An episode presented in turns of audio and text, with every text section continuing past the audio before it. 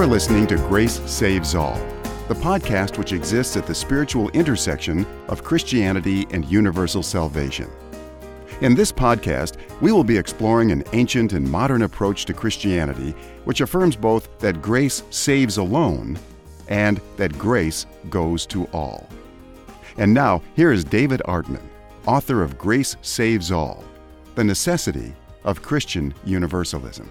John Depew is a native Iowan, an avid baseball fan, and an unashamed lover of all things Tolkien. He holds a Bachelor of Arts in Religion and Philosophy from Simpson College and a Master of Divinity from Duke University Divinity School. John worked in Christian ministry as a director of Christian education and faith formation for eight years in various mainline churches and currently works in the central office for public schools in Indianapolis, Indiana. He resides in Indianapolis with his lovely wife, Laura Robinson, and two awful cats, Karl Barth and Flannery O'Connor. John is currently completing a book on the Apostle Paul that is tentatively called Beyond Justification A Defense of Paul's Gospel. It will be published through Wipf and Stock and co authored with his dear friend and mentor, Douglas Campbell. John is also the co host of the YouTube channel Apocalypse Here with his buddy Ethan Bergen, a channel bringing theology and biblical scholarship to the everyday person. Welcome, John Depew, to the Grace Saves All podcast. Thank you for having me. I'm happy to be here. Well, I wanted to uh, I wanted to visit with you because uh, mm-hmm. you and Ethan had been doing a series on an article that appeared in Christianity Today just in February of 2023 mm-hmm. by Richard Mouw, who had been the uh, uh the president of uh, Fuller Theological Seminary for 20 years, and the title of the article that appeared in Christianity Today that he wrote uh, is I don't want to be a universalist. And of course, that got the attention of all of us who consider ourselves to be universalist. And, and um, you and Ethan did a couple of episodes on the YouTube channel uh, responding to it. And so, what I wanted to do was, uh, let's just say, jump on the bandwagon, yeah, and have a have a discussion about this. So, I'm going to begin with some. First part of this, I'll begin with just some background on Richard Mouw Yeah. Uh, but before I do that, anything you'd like to say? No, other than I appreciate you having me on again. And I, I do think that, yeah, that's sort of what piqued my interest too, is someone who's sort of directly saying, I don't want to be the thing that I, you know, think is really integral to the Christian faith. So I'm, it, yeah. And usually people usually people will say something like, oh, "I'd love to be a universalist." Yeah, exactly. So it's sort of, but, yeah. but, you know, the the Bible doesn't. There's some judgment passages in the Bible, sure. and God has to be just, and there's some things, and it's part of the history of the tradition, and it's just something right. you got to accept, you know. Right. But he's like, "Nope, I don't want to be one." Yeah, exactly. So that was like, and, okay, let's see what's going and, on here.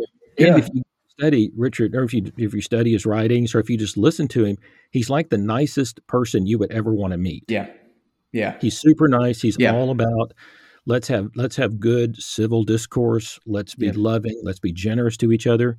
His whole contribution to uh, Reformed theology, really, I mean, that is maybe not his whole contribution, but one of his main emphasis is how can Reformed folks be participants in the world in a helpful way? Yeah, genial, good folks who are good citizens who love people and who are civil, but who have their beliefs, but they're civil about it. You know, so he's the he's the gentlest, nicest Calvinist yeah. you can possibly imagine.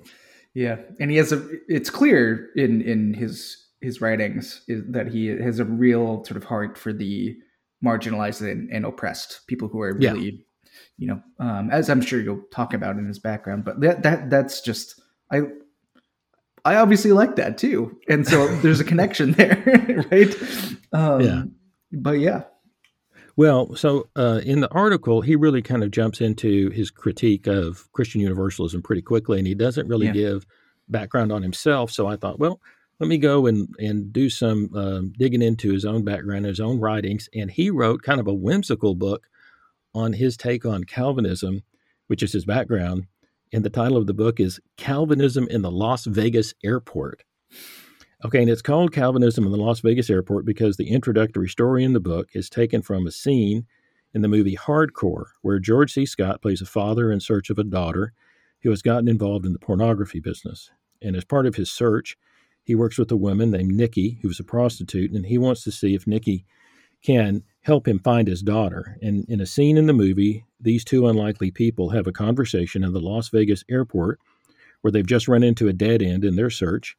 And Nikki asks George C. Scott's character about his background, and he explains that he's Dutch Calvinist. And when she's asked about that, what that means, he explains the five points of Calvinism from the TULIP acronym. Now, the heart, the, the movie Hardcore, the screenplay, it was well, not just a screenplay. It was it was written and directed by Paul Schrader, who wrote the screenplay for Taxi Driver. And the significant thing is that Paul Schrader had grown up in the, I believe, the Grand Rapids area in the Dutch Reformed community around Calvin, and had gone to Calvin College, where um, where Richard Mouw had was teaching at the time, but he had he had sort of very publicly rejected Calvinism quite publicly. He then went on to UCLA to study film, wrote the screenplay for Taxi Driver, and then wrote and directed Hardcore. So in the beginning of the, the reason it's called Calvinism in the Las Vegas airport is there's this scene which Richard Mouw sets as the beginning scene for the whole book, but it tells us a little bit about Richard Mouw's background and, and kind of what's going on here. And the conversation is, uh, as Richard Mouw says, as they are sitting in the boarding area waiting for their plane, Nikki informs Jake that she considers him to have a very negative outlook on life, and it is obviously connected, she thinks, to his religious beliefs. What kind of church do you belong to? she asks.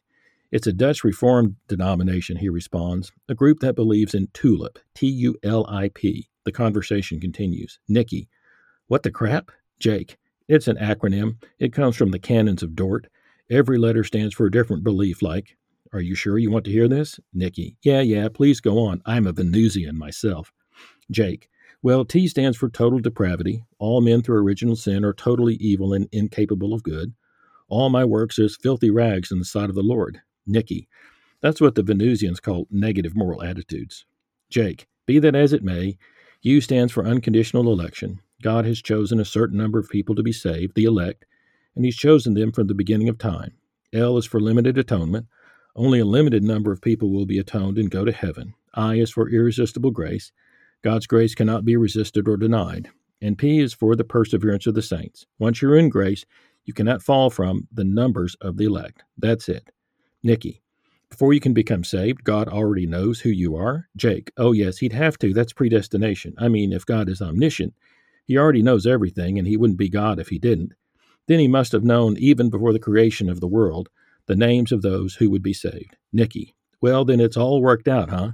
It's fixed. Jake. More or less. Nikki. I thought I was messed up, except messed up is not the word that's actually used. Right. So anyway, I saw that was really interesting. That that's uh, that tulip. Uh, do you remember when you first ran into tulip? That was probably something you weren't. If you're in the United Church of Christ, that wouldn't have been anything. That would have been part of what you were really no, not at all. About. No, and I'm also an, an adult convert, so I, I, wasn't raised in you know evangelicalism or anything like that, or any sort of like neo Calvinism or anything like that as as well. Um, so no, I it really wasn't until sort of college that I ended up running into that. Um, and it was actually just it was after studying Calvin himself, and it wasn't sort of prior to that that I ended up encountering this sort of attempted, basically synthesis of what Calvin is is doing into that that kind of acronym. But yeah, so probably so, okay. college. So uh, yeah, so you know that's something that a lot of people really don't know. I mean, if you're into Calvinism, you know about it, but if if you're not into it, you might not know about it. Right. And so but Richard Mouw was really um, he's he's very clear that this is his faith background, and so right. I just want to go through a little bit about what, how he explains his understanding of Calvinism in the book. So in chapter two of the book, for distinction's sake, he says, "I will not feel obliged to touch on everything that's important for the Calvinist perspective, taking the standard formulations for granted." I like to stick with the Calvinist label to signal that I see those other themes as built on the foundation of the tulip teachings. That's what we just went over. I subscribe sincerely and wholeheartedly to the Reformation area confessions, particularly the three documents that have long defined doctrinal orthodoxy in the Dutch Reformed tradition the Heidelberg Catechism, the Belgic Confession, and the Canons of Dort. Okay, so he says that really clearly in the book. So Here are just here are just some snippets of things from the Heidelberg from the Heidelberg Confession. Can you live up to the laws of God perfectly? No. I have a natural tendency to hate God and my neighbor. Uh, where does this corrupt human nature come from? The fall and disobedience of our first parents, Adam and Eve in paradise. This fall has so poisoned our nature that we are all conceived and born in a sinful condition. Does God permit such disobedience and rebellion to go unpunished? Certainly not. God is terribly angry with the sin we are born with, as well as the sins we personally commit. As a just judge, God will punish them both now and in eternity, having declared, Cursed is everyone who does not observe and obey all the things written in the book of the law. But isn't God also merciful? God is certainly merciful, but also just. God's justice demands that sin committed against his supreme majesty be punished with the supreme penalty, eternal punishment of body and soul. Why can't our good works be our righteousness before God, or at least part of our righteousness? Because the righteousness which can pass God's judgment must be entirely perfect and must in every way measure up to the divine law, but even our best works in this life are imperfect and stained with sin. Okay, so I think that's pretty you might say hardcore. You might say. yeah. Okay, so let me go on for some snippets from the Belgic Confession. Sure. Moreover, all the light in us is turned to darkness, as the scripture teaches us. The light shines in the darkness, and the darkness did not overcome it. Here, John calls the human race darkness. Therefore, we reject everything taught to the contrary concerning, concerning human free will, since humans are nothing but the slaves of sin and cannot do a thing unless it is given them from heaven. For who can boast of being able to do anything good by oneself, since Christ says, No one can come to me unless drawn by the Father who sent me? And then uh, he goes on in his book to say the basic premise of Calvinism was about an all powerful God who rescues sinners from their otherwise hopeless condition by sovereign grace. Uh, he says that the canons of Dort, on, other, on the other hand, introduce an important modifier stipulating that all human beings are conceived in sin and are born children of wrath, unfit for any saving good. This suggesting that the real point is that we cannot do the sorts of good that can contribute to our salvation. Now, one of the things he also talks about is is that he really doesn't. Eh, the hardest thing he has about Calvin, defending in Calvinism is limited atonement, and so he he says that he says that that limited atonement is is the hardest he has to defend. He does believe it. He says it does seem to me to be a necessary element in the Calvinist system of thought.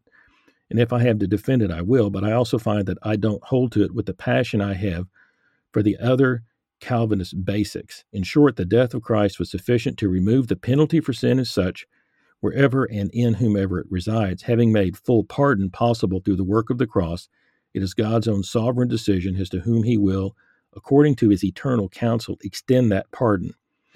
When it comes to the Apostle Paul writing to Timothy that God desires everyone to be saved and to come to the knowledge of the truth, 1 Timothy 2 4, it seems obvious to me at first glance that he really does mean everyone. But then I read some Calvinist theologians who want me to understand that everyone here refers to every one of the elect. I understand the theological impulses that push them to this interpretation, but I cannot buy their argument. So he, you know, he is he is trying to go, I think, by the standard Calvinist definition, but you can tell that he does recognize there's some tensions and that he even recognizes that there's some scriptures which go against seem to pretty blatantly go at least some scripture that goes against blatantly the limited atonement idea right right it seems like yeah he's he's recognizing that there is a I mean, tension is is one thing. I do think there is some kind of contradiction from where I'm coming from, but that yeah. that could be a conversation. But yeah, he, he seems to be recognizing that the, the the problem for him, it seems, is that he, he's already kind of uh, set up the system that's already at work. So once you commit foundationally to something, everything else has to follow from it. So once you get to a point where like, oh, limited atonement seems to make the most sense here, but I don't really see it you kind of just got to go with the limited atonement if you're committed to the premises that come before it and that build up that system. So I, I get where that that kind of uh, him feeling that tension there and not really wanting to defend limited atonement with the sort of passion mm-hmm. that he would. Um, and other, he, talk, he also talks about he also talks about in the book how he has an uncle who's a Baptist, but a, kind of a Calvinistic Reformed Baptist. Sure. And he says that uh, according to his uncle, his uncle used to say, "By the way I see it, um, we have to paint above the door of salvation the words, Whosoever will may come. I hope, though, once a repentant sinner walks through the door, he will look up and see that the Lord has written on the other side, You have not chosen me, but I have chosen you. This still strikes me as the right way for a Calvinist to view things.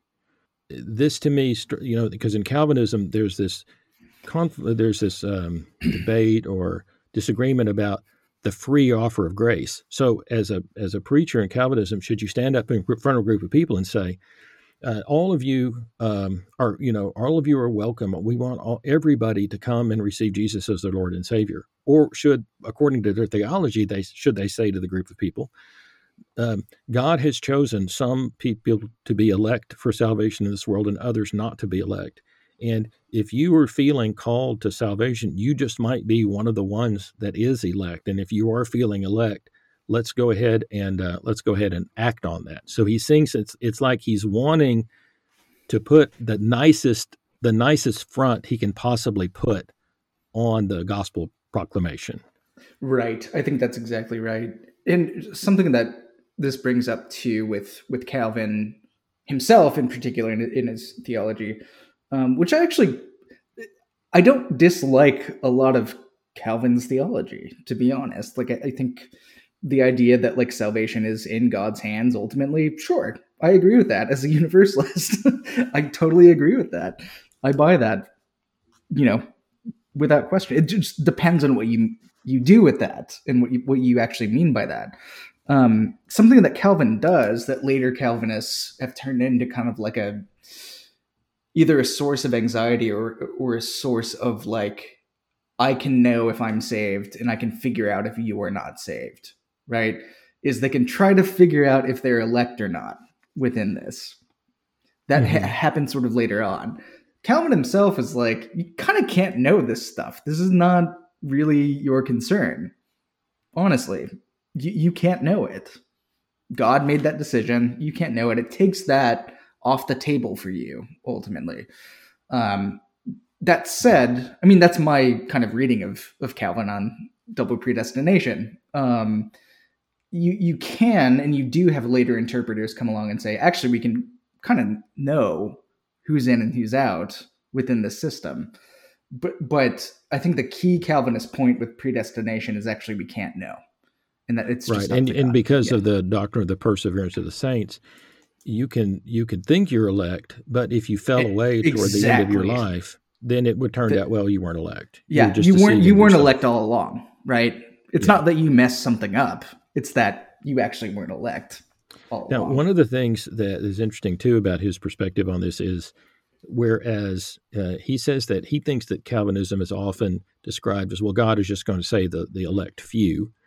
And so in his book, he writes um, an encouraging word comes from old Princeton uh, uh, professor there, A. A. Hodge, who succeeded his father, the great Charles Hodge, as a mm-hmm. theology professor. Although heaven can only be entered by the holy, yet such we are assured, it is the infinite provision made for human salvation, and such the intense love for human sinners therein exhibited, that the multitude of the redeemed will be incomparably greater than the number of the lost. My father, Charles Hodge, at the close of his long life spent in the defense of Calvinism, wrote on one of his conference papers in trembling characters a little while before he died I am fully persuaded that the vast majority of the human race will share in the beatitudes and the glories of our Lord's redemption. Remember that all who, and then this is uh, Mouw, remember that all who die uh, before complete moral agency have been given to Christ. Remember that the vast populations of the coming millennium, millenniums are given to Christ. Then shall the promises of Christ to the great Father of the faithful be fulfilled like the letter, Thy seed shall be like the sands of the seashore. So it, it seems to me that he is he's trying to, um, I would say, describe a generous, uh, a generous, most optimistic Calvinism you can sort of define, yet still be within Calvinism. Right. Right. that that that sounds right to me. Although I will point out that someone who considers himself some kind of Calvinist or a Reformed thinker be Karl Barth, and he seemed to expand it even further. I think he would give the kind of most generous account of Calvinism. Uh, he's working right. with the Reformed account of election um, that he sort of reworked, but I, yeah, I I take that point. I think he is. I think Mouw is trying to give a more generous yeah, kind of you know, sort of, so yeah. the way I read him is given yeah. where he started, he's really come along. Absolutely. Yeah. And instead of, you know, just sort of heaping criticism upon him, you know, you know, good for you for heading in this good. Absolutely. You know, I agree. In a more, in a more kind of open direction. And then at the end of the book, he's kind of summing things up and he goes back to this conversation in this movie between George C. Scott and Nikki. And he says, uh, My main hope for Nikki if I ever had a chance to talk with her, would be that she come to put her trust in Jesus Christ. If she eventually accepted the Calvinist way of viewing things, I would also be immensely pleased. Mm. But I wouldn't feel horrible if that did not happen. Maybe after hearing the message about Jesus and coming to trust in him as her Savior, she would join a local Assembly of God or a Methodist congregation, or maybe she would even become a devout Christian, mm. I mean, even become a devout Roman Catholic. I want to mm-hmm. say this clearly. That would be okay with me as a Calvinist. Mm-hmm. So again, good for him. You know, it's not like Calvinism or nothing. Yeah. And he, you know, it's like, you know, there could be all kinds of, you know, Christian approaches. But I couldn't help wonder when I was reading that, well, what if Christy, uh, what if Nikki had, you know, what if we could transport somehow Gregory of Nyssa uh, to talk to Nikki the father of the fathers and you know could somehow magically you know make it so he understood her language and mm-hmm. you know was updated on the culture and could sit down and explain to her his understanding of Christ would that be okay if mm. Nikki came to Christ through Gregory of Nyssa it's unclear he doesn't i mean especially from the article which we'll get into it seems like I mean, he does have he he talks about uh, not to get too far ahead, but he does say that like Hart's account of universalism is more or less within the kind of Christian framework according to how he thinks about it, right? But he also comes down hard on sort of Byzantine Christianity as well. And I I I don't know if you would accept, you know, somebody like Nyssa or anyone who who learned from Nyssa as someone who is, you know, it's an okay person to walk you into Christianity. Yeah. I, I, just well, don't know. The, I don't know. Yeah. Well, one of the things I have I've kind of said to people is, okay, you know, as far as my Christian universalism goes, maybe you don't agree with it, but what about this? What about if it if it's a golf club that you can put in your bag? Yeah. And for and it might come in handy for a certain shot that would work like this. Yeah. You meet somebody and they say, "Well, I can't be a Christian because I can't believe in a God who put anybody in hell forever." And you could say to them, well, you know, I think there may be some reasons for that, like free will. And there's some there's the tradition of the church, which is pretty decidedly that there is some kind of eternal separation in hell.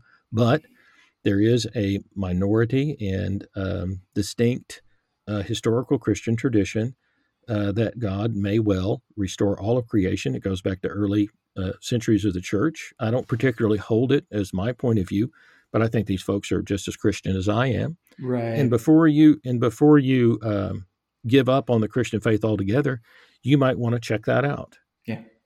Here's another golf club. Here's a different one. Why don't you yeah. try to use that? Yeah. Yeah. And so, you know, my goal isn't, you know, just to say, okay, this is the only golf club you could ever use, but yeah. say, you know, why why not retrieve this and rescue it and put it it used to be in our bag. In the early yeah. centuries of the church, this was in our bag. This was in a golf club, the theological golf club that we could use. And so, you know, what I'm trying to do is is restore it. Uh, and so, to me, it's okay if he doesn't want to be a universalist, and we'll get into his article now. But I think it would be better that if if he could also say, but if being a universalist is the only way that somebody could be a Christian, that is what I would want. Right.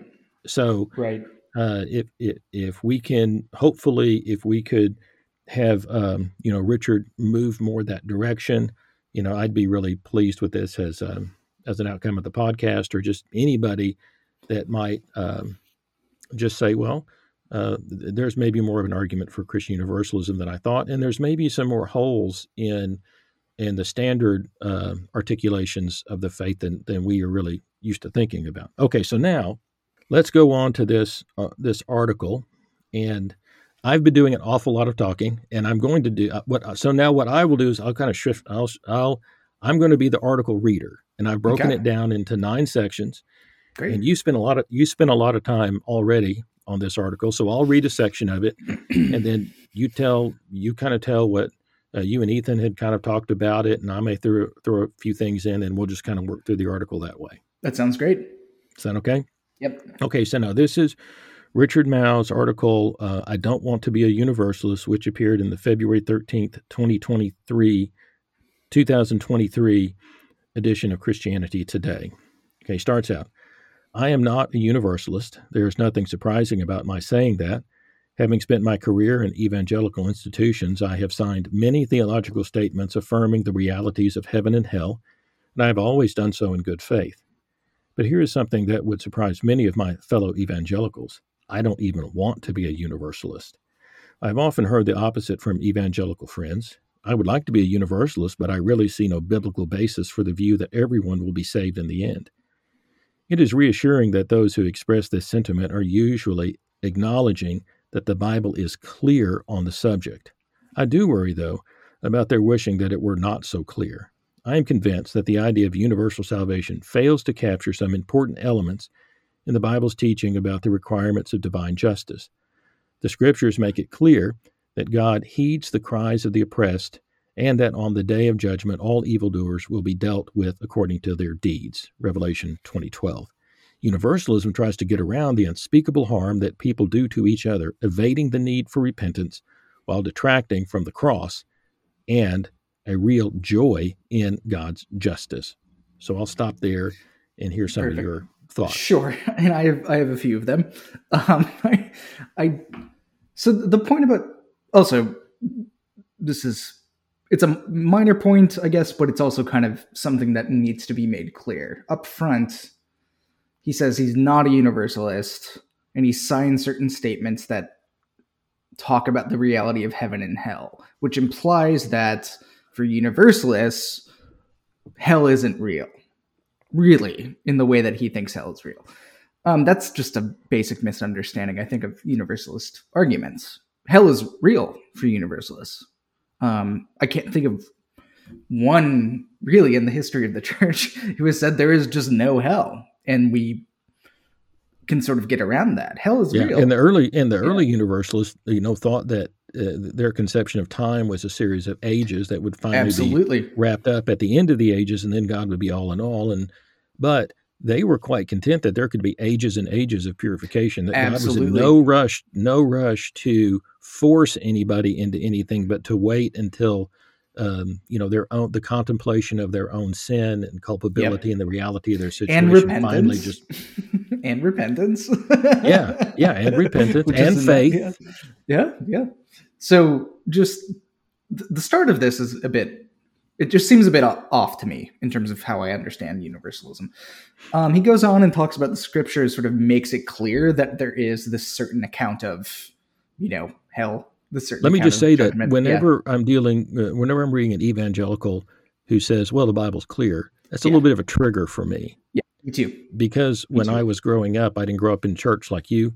But I was when I was around evangelicals, that's one of the things they would always say is that the, well, the Bible clearly says this. Right. And it's not it's not an argument, right? It's it's also just objectively false. Why are we talking about this? right? We're talking about it because it's not that clear. there are people who don't read it that way, right? So you can't just assert that. And I mean, I guess you can if people can, already agree with you, right? If, yeah. if, if you're writing to people who already agree with what it means for scripture to be clear. So, but that that's not. I don't think that's that helpful. Um, I think within this already, in terms of what he's talking about as justice, there's an assumption here that God's justice is just retributive already. Mm-hmm. It's starting to kind of sneak in. Why? Why do we have to think that? You know, I, I mean, there are tons of other accounts of justice that we could pull from um, as well. Uh, so just to point that out initially, it gets a bit more clear as we go through, but I just want to kind of like set that kind of yeah p- put that in people's something. ear. Yeah. Well, yeah. let me just say this: that it's funny to me that he would talk about you know that justice is an important thing for him. It's justice. It seems like on the on the political in the social yeah. realm that yeah. that people should be treated equally and fairly. Yeah, yeah. And uh, and and then he's talking about here that the you know about the sort of um, uh, that there has to be you know fair fair consequences. Um, but it seems to me that Calvinism is really the most uh, patently unjust system imaginable, because in Calvinism, um, God makes a world in foreknowledge, knowing that there are going to be certain people in this world that, that don't have any chance. Yes. And if you go by the canons of Dort and the Belgic yes. Confession and those things, if you go by those, which he says that he does, yeah, uh, those are very serious. So what God is going to do is express His eternal wrath at yep. these people who are born, and He's mad at them when they're born yeah. for their inherited sin. Then He gets even madder at them yeah. for the actual sin they commit. But they, unless they're of the elect, they're totally depraved. So they're just continuing to do these things which they don't have any other option but to do because they can't do the things that please God. So they don't have the option to please God. So they keep making God more and more angry. And then God sees it as the only way to vindicate and, dis- and display his righteous justice and anger to, uh, instead of putting the wrath on his son uh, he's already put that on his son for his yeah. elect, but for those non elect, that full wrath, which is kindled up and growing, now falls on these people who never had a chance, and then he punishes them forever and ever and ever. Yeah. Now, that seems so remarkably unjust to me that it, I don't understand how a person could make peace with that in their soul in the name of the most unjust God I can imagine be then concerned about justice. Absolutely. That that's there seems to be a disconnect. I don't want to call it I hesitate to use terms like, you know, cognitive dissonance or anything like that. I, I don't try I don't like to try and sort of overly psychologize things. Um, but this is a, a, kind of instance where it's like it seems like there is a real disconnect there, right? Between what you're actually committed to theologically and what you want to do kind of practically in the world, right? Because I, I, think you're exactly right. It, it, it, even goes back it goes back further to God's predestination from before all ages, right? Right. Where there is a kind of what seems like an arbitrary choice. Well, it's un, as we went through in Tulip, it's unconditional yeah. election. It's not based upon anything exactly these any good things that, God knows these people will do. It's based upon the idea that they won't do any good things unless God elects them right. to be able so, to do so. So it seems fundamentally, at least fundamentally unfair. I do think you're right that it is it it reads to me as fundamentally unjust as well. I imagine the Calvinists coming back and saying, and we can talk about this more later, and it's yeah. something that David Bentley Hart has gotten into quite a bit, and I think it's really important, is that they would say, well, God's ways are higher than our ways. Oh, God's yes. justice is mm-hmm. what God decides to do. So if God is just, ultimately, then whatever God does is just. Okay. That'll get us into some tricky problems with especially equivocity, right? right. Well, what does um, what does anything mean? Yeah. What what, what do what any is, words? Yeah. So what does love mean? What's just no analog, what does anything mean? If there's no analog between how we use those terms now and how we apply them to God, then we're just going to be talking nonsense at that point. And that's an important thing to bring up. It's not to say that God isn't transcendent and God is beyond us and God is, you know, uh, other than us. It's not to, it, it, we're fully acknowledging that, right? That, that's mm-hmm. just true about who God is and God's being and in relation to human beings. But there has to be some way we can talk accurately about right. God, right? Um, and I think that's a point at, w- at which once people appeal to justice simply being something that God does, even if it seems arbitrary to us or I don't know, evil to us, it must yeah. be just and loving, right? Yeah, and the evil and the and, and the idea about um, well, you think of God uh, being just, so you think of immediately this image of a judge, or maybe mm-hmm. a king whose whose glory whose glory has been um, offended, and so he must reestablish his holiness and his glory uh, by punishing uh, those right. who have detracted right. from his honor. Um, but the, I think that uh, leaves out the most fundamental image of God, which Jesus left us with, which is yes. God as Father, yeah. who, in the greatest justice that a father can know, is the setting right of the child so that the child can come home. And right. it's it's about reunion and putting things back together and putting relationships back together. That's the making things right. That uh, that word uh, justification um, can mean also just making things right, making them line yeah. up again the way that they should. I think that's the most accurate way of thinking about justification. And within that making right, it's there's also a deliverance that happens too, right? We're we're delivered from the um, enslaved condition that we're involved in, right? All of us, we're we're not mm-hmm. we're actually in bondage to sin. We can't just sort of will our way out of it. Um, right. Calvinists take that to a certain extreme that I don't that I'm unhappy with, and I don't think it it makes a, a lot of coherent sense. But if if the fact is that we're constrained, we need help. we can't right. do this on our own. We we need God right. and Christ to come in and deliver us from it and make and, things and, right. And, and I don't understand the ultimate point of punishing yeah. or putting somebody in a penitentiary kind of situation in order to learn a lesson if the lesson is never learned. Right. So right in the case or, or let's say the yeah. lesson is learned. Let's say the lesson is learned. Like like god i'm truly sorry. I truly see why everything i did was wrong now and i'm ready to come home. And the father says nope. Yeah.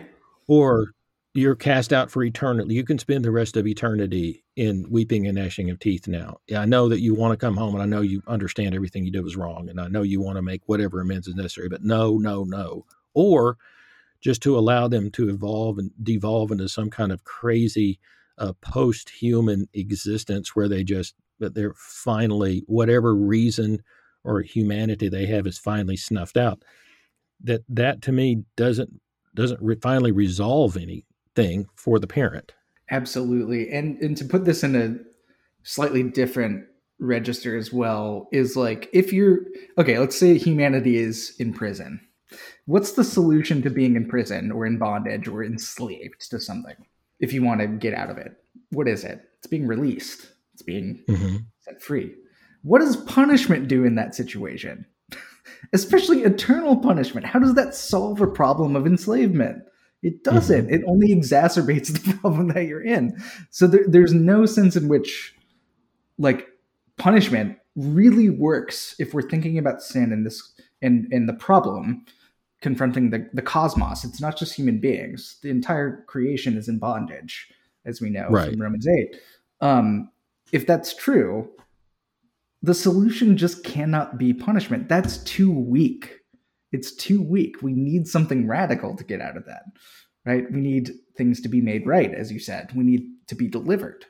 To be right, free. and that was the, in the early centuries of the church. A lot of the early church fathers had this idea that the good news was essentially well, um, uh, gospel, evangelion, yep. is a, a, Greek word which originally had to do with somebody running a long way, a lot of times, and making the announcement. They didn't have cell phones, you know, so making the announcement that the battle had been won, announcing the good news that there had been a, a that a great victory had been won, and so you know a big way of interpreting what Jesus had done was that he had won a victory, the greatest victory of all, over the powers of sin and death, releasing right. humanity from their bondage and captivity to this. That's right. That's exactly right. And I, I think that's what Paul's doing all the way through. So we I talk about this in the book that I've been writing with Doug. Like that that's the heart of it. And I think that's just the heart of the good news. Really is God's victory. Yeah, that's I think a beautiful declaration of the gospel, the good news yeah. that that the victory has been won, that yeah. the powers of sin and death have been canceled, that the kingdom is now here and present. Come and live and receive this good news uh, right now, beginning now, and live in it in God's aeonian and eternal life right now. That's absolutely right. That's yep. a pretty good gospel. It, sounds nice. Yeah, it's pretty. It's pretty neat. um, I, right, I, have a couple continue. of other things to say on this. Okay, too, go ahead. Unless go ahead. you want to kind of go on. No, no, but, go ahead. We um, got time. So with the uh, the paragraph or the section that you you uh, quoted from Mouw, um, he talks about the idea of universalism as trying to sort of evade people being held accountable for their actions and repentance. Mm-hmm. Um, I think that's also just it's not it's a misreading of of universalist arguments. It doesn't align with any Christian universalist I've really ever heard, to be honest. Right. It's a common caricature of universalism. I grant that, but it's yeah, not actually what universalism universalists right. And he and he does as a scholar, he does not give any examples, not a footnote to who he's even right. referring to. Right. So that that's concerning to me. Right. Like I was, like we were both talking about. I, I think in order for God to reconcile the whole cosmos to God's self, um, I think sin, death, evil, the flesh, all of the associated powers need to be burned away by the fires of God's restorative justice so that all things can be healed and restored to God, right? So part of that process is a judgment. It's not evading judgment, it's just talking about judgment in the way that it's re- it's revealed in the gospel. It's a gospel mm-hmm. account of it's an evangelical account of of of justice, right? Uh, the judgment also involves repentance, I think, too. We're as we're confront we're actually confronted with the flames of God's love. I think we're confronted with something that turns our hearts to repentance. Okay, just because it's not sequenced in the way that somebody like Mouw would want it to be doesn't mean repentance is not involved. Same thing with justice. Just because it's not speaking about justice in the same register that he is doesn't mean justice is, is not involved. So that that's that's what I would say about that as well. Um, in addition, before we move on, just because universalists are actually using a different script when we're talking about these things, just to kind of build on what I was saying. In fact, I think it's a way that aligns more faithfully with the the God of unconditional love that's revealed in Christ. Um, exactly. It just doesn't mean we're avoiding things, and that's where I get a little frustrated. Is that like just because we're not talking about this in the same way as you know evangelicals talk about it means we're not talking about it, right? we're actually trying to attend closely to that revelation, to the revelation of God, and it's a God of love, right? Fundamentally, um, we're actually trying to attend closely to that God. That's what's motivating this. And I don't think there's really anything else motivating it fundamentally. It's just trying to be faithful to that God. So, okay, next part. Mouw writes There are certainly some aspects of evangelicals' traditional teachings about hell that do trouble me. I don't want to hear repeats of the fire and brimstone sermons of my youth. These are similar to the infuriating message of folks who carry signs at funeral gatherings declaring that the deceased person will burn for all eternity. To be sure, the hellfire images are there in the Bible, as in Matthew 25:41, when Jesus tells those on his left, "Depart from me, you who are cursed, into the eternal fire prepared for the devil and his angels." But those biblical passages have become so much the stuff of caricature that unbelievers can make fun of the imagery while ignoring the clear biblical message that persistent unbelief has eternal consequences. Such frivolity works in the same direction, away from the joy and the seriousness of salvation, as does unloving glee. We evangelicals have gained a reputation for being mean spirited people, and I am glad when my friends look for ways to tone down the rhetoric while not compromising the essential message. Yeah, I, I, I mean, at least it's pretty self-aware. you know, I think th- there's something commendable about that. That like, yeah, there there have been evangelicals who have talked about this stuff in a way that's directly and intentionally harmful to people, and like he's kind of wanting to distance himself from that, or or just say like we need to do better, right? I think that's that's commendable, right. um, in a basic sense. So um, as we talked about before, he he's wanting to bring a sort of kinder and gentler approach to this, and I, I appreciate that. I I don't really have much to say on that. I don't know if you do. David. Oh well, okay. So uh, what what happens is when you get talking about Christian universalism, somebody brings up, well, you know, it's settled. Uh, Matthew twenty five, uh, the parable of the sheep and the goats, that pretty much settles it right there. And there's some other passages you just need to. I mean, it's just plain Um, so we have to, you know, so we have to go with it. But doesn't talk anything about the no reference to the idea of the universal uh, fatherhood of God for Absolutely. all. No, no yeah. references about scriptures yeah. that seem to really point to the idea that God sincerely wants to save all.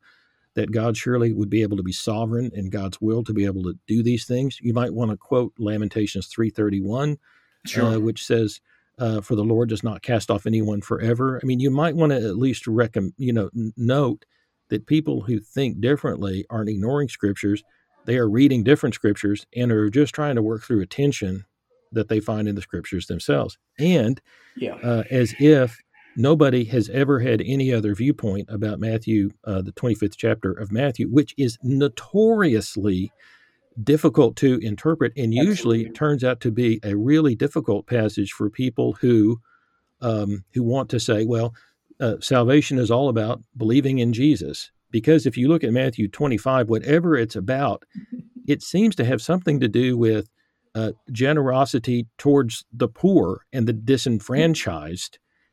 Well, so talk a little bit about this, how you've dealt with like Matthew 25, and there's a, there's some really important Greek words in there, aionios and kolasis, that have to do with the the timing or the endurance of the sure. punishment or correction. Uh, just if you could just yeah. talk about that a little bit. Yeah, I can. I also want to be clear. I may I may have been too quick to say that he's being self-aware because he, he also says like he's using the same language that gets used by people who are trying to just dunk on other Christians, which is the Bible is clear, the Bible is clear, right? The scripture's clear here.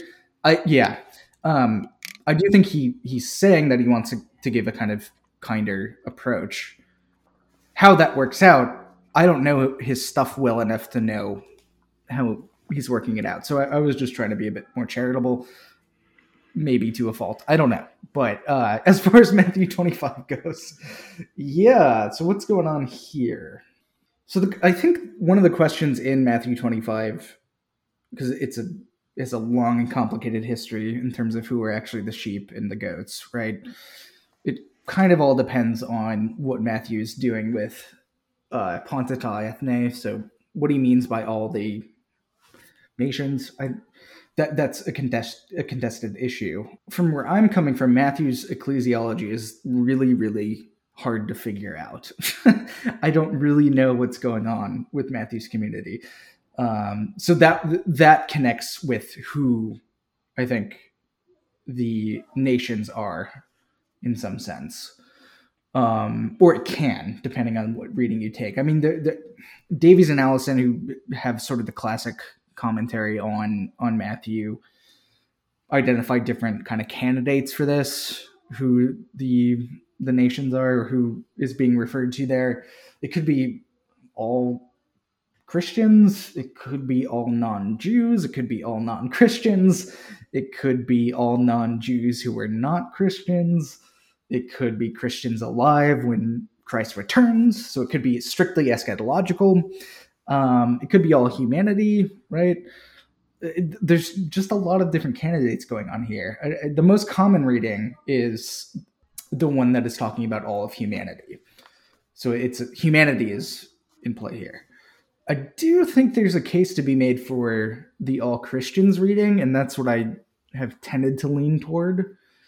It kind of depends on how mixed Matthew's community is and whether he sees a difference in terms of sort of the quality of someone's discipleship. So you you kind of see this at work in the wedding banquet sequence. I think that's Matthew 22. Um, that's kind of what I lean toward at the moment. Although you did give me uh, a very compelling reading of Matthew 25 that I quite well, like. Can I? And can if I, you want to jump just, in here, yeah. Let me just show. You. So, um, well, first of all, you get the, the end of the parable, and you know the sheep and the goats are divided, and the the um, the goats the, the sheep go into Aionian Zoe, yeah, and the the goats go into Aionian Kolasis, and that just that just means the life of the age, or the chastisement of the age, or the judgment yeah, of the age, yeah, something like the that. life of God, yeah. or the judgment of God in other words, there's a lot going on with the Greek with the Greek words there. Anybody that looks into this, you know, for 10 minutes is going to find is going to find that out. But there's another aspect that I hadn't really thought about, which I enjoyed thinking about, and that in the New Testament, there's a lot of it, the, the theology of the nations, which is kind of weird because we tend to think of Christianity as this uh, sort of individualized experience. Right. Whereas the Bible, there's a lot of talk about nations, both in the Old Testament and the New Testament, you know, and in the book of Revelation, you know, the leaves of the trees are for the healing of the nations, which is, you know, it's not just individuals, it's somehow a larger corporate things that are happening here. So this is what I, I wrote in my book. Another as- aspect of uh, Matthew 25 46, which complicates the interpretation of the parable, is that Jesus' whole parable of the sheep and the goats may not be directed at individual people at all, but rather at the nations. In other words, at first glance, one might think the parable is about Jesus judging individual people based upon whether they showed compassion towards the poor. But upon a closer reading of the whole passage, it may be Jesus intended his teaching to be a warning directed at the nations, especially with regard to how they treated his followers. In the beginning of the parable, Jesus describes how all nations, literally all the ethnos, will be gathered before the judge. At that time, these ethnos will be judged by how they have treated Jesus' brothers and sisters. When Jesus is speaking of his brothers and sisters, of whom is he speaking?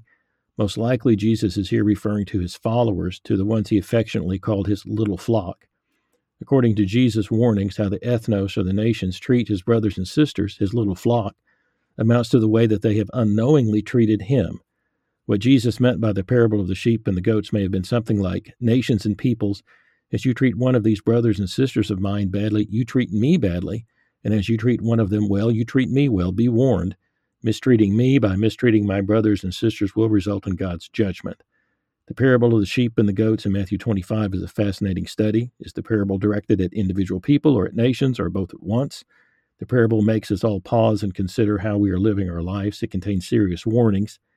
However, I believe even these warnings can be seen to fit within a biblical view of God who includes all and who intends to ultimately bring all nations and peoples back home to God through the process of purification from evil.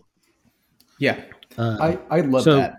I, I, I think you're probably you're probably right. And, and it, what you're saying, I didn't. I, we, we, talked a little bit about this kind of before the podcast uh, the other day.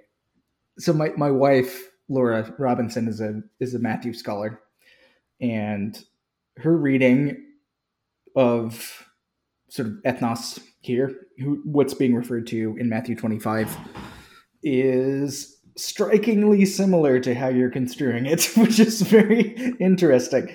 So she sees, yeah, it's how you treat Jesus's disciples.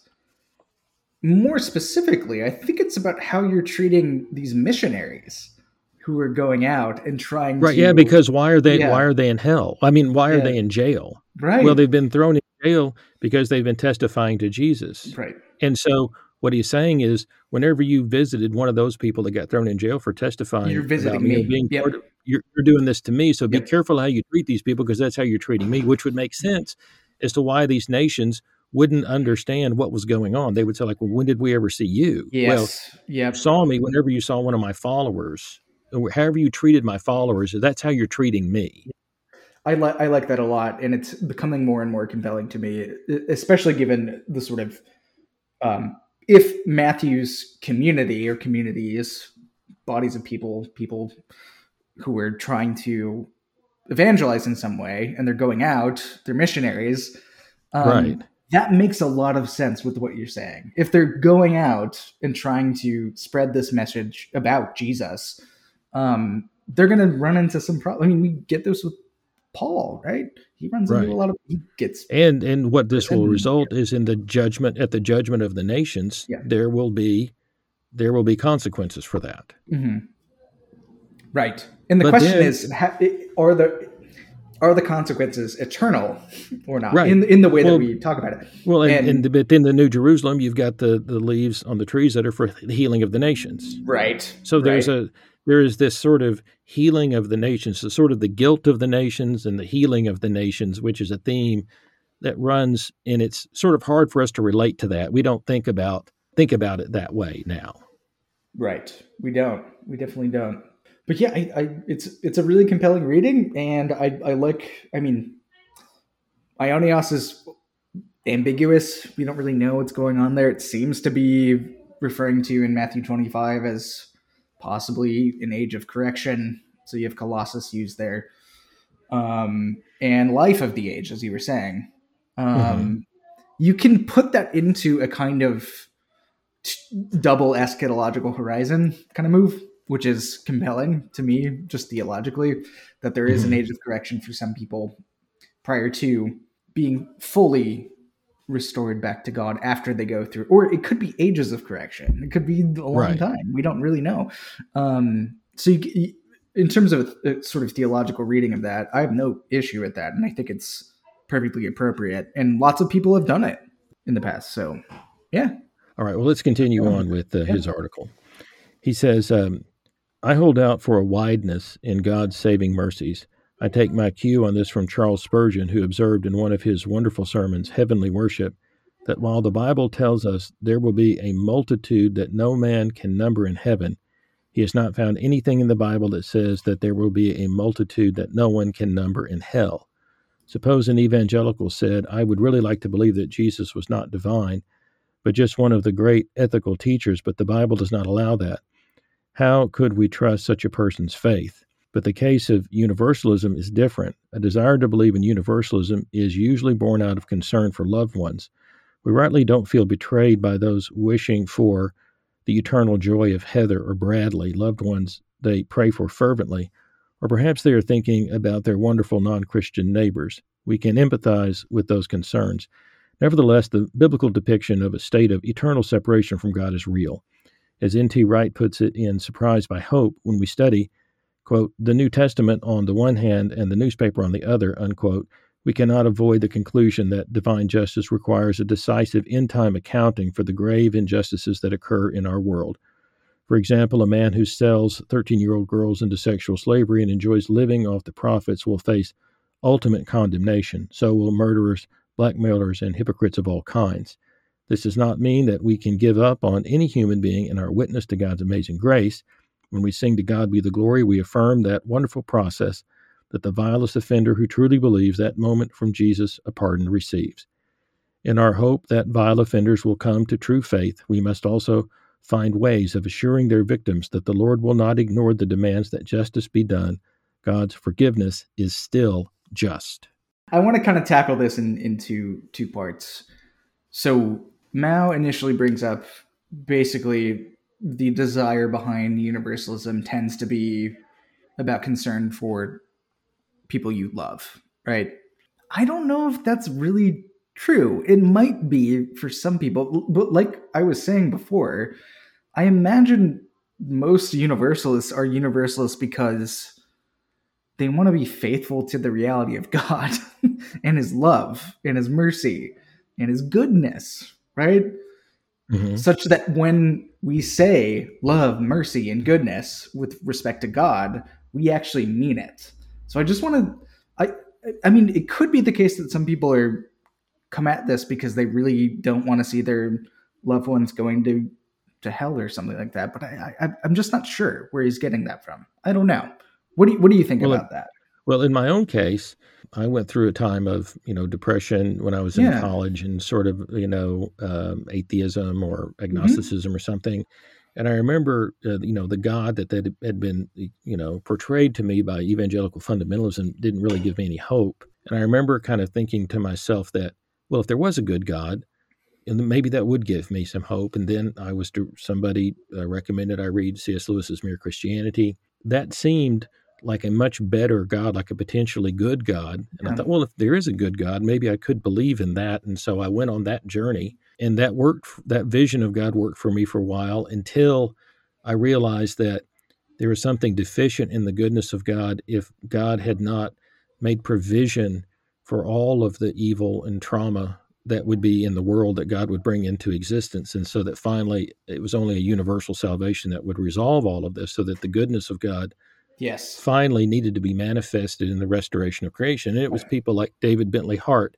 Yeah. And so, so what happened was the goalpost got moved for me. Yeah. I, I came to see that okay the goodness of god then requires then if god is all good all knowing and all powerful requires a, a resolution of creation that manifests all of that. Well so then i can't enter into a state of worship personally yeah. for a being that that to me is less than good. And so that's I mean that to me that, that in my book the necessity the, the subtitle is the necessity of Christian universalism. I just don't think we can give an adequate accounting for the goodness of God unless the final revelation of God's character at the end of creation is an, an apokatastasis and a restoration and a healing of everything that God allowed, every evil that God allowed into creation for the ultimate good purpose of us learning and being formed and growing up and maturing. But if we don't all, if, if creation never makes that final maturing moment and God finally isn't all in all, then God isn't, in my view, I can't see God as being ultimately good anymore. And it's, I just can't, I can't worship uh, that vision, that understanding of God. But Christian universalism allows me to hold all of these things together. And that's it's not just about uh, somebody that I know personally. It's about me thinking that how can I be saved if every other human being who is my brother and sister isn't saved as well, and recognizing that we're all a part of humanity together. It's that grand vision that's driving the whole thing. Yes. Yeah, I mean, I, I think that's exactly right. I mean, you're you're preaching to the choir here.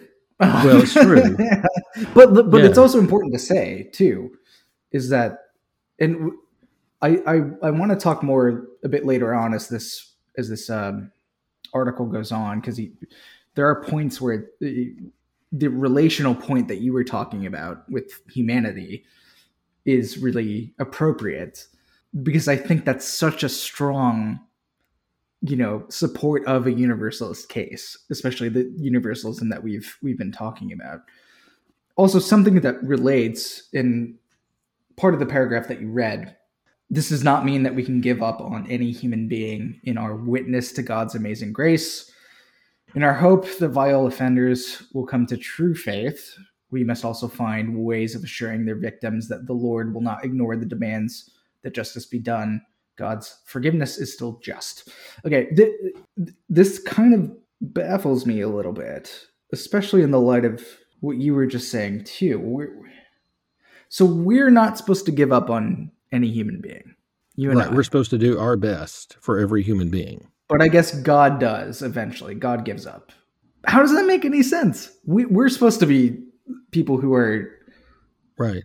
Well, never also, giving up. And for a Calvinist, uh, well, who knows the you know divine decrees of election? This is not up, you know, this is not up for grabs. God's not waiting around to find out how uh, creation is going to turn out. If God gives up on somebody, God gave up on them before the beginning of creation. God, Absolutely. In in Calvinism, overlooked them and their eternal salvation uh, and wrote that off as the cost of creation. Some for some reason going into creation. So yeah. God is not like God was. Uh, God gave up on them before the whole thing ever got started. Right. it's not yeah you're right. It's not even that god eventually will give up on them. Right. God just did from before all ages right? Which is a bit worrying but but then there's a disconnect between that and how we're supposed to act as image bearers as people who are right. Well okay another thing. Well according right?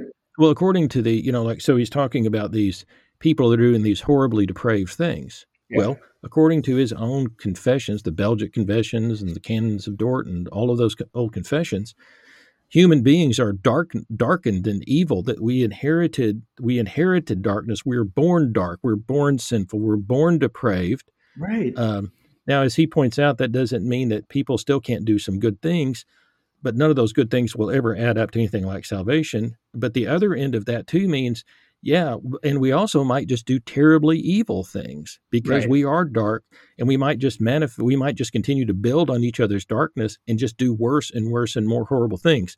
So where does all of that? Where does the person come from who sells his thirteen year old? Sounds pretty depraved to yeah. me, uh, and he doesn't have and and if God is not going to extend uh, grace to him, he has no way out of that depravity so he's just continuing to express the depravity that he was born into, that he has no hope of ever, you know, ever escaping if he's not one of the elect. So while I understand, you know, the appeal to justice, there's a deeper injustice that's functioning underneath the surface that is just not being uh, it's not being thought about or even recognized or uh, it, it's just as if, well, I, clearly I'm the one on the side of justice, and the universalists don't care about it.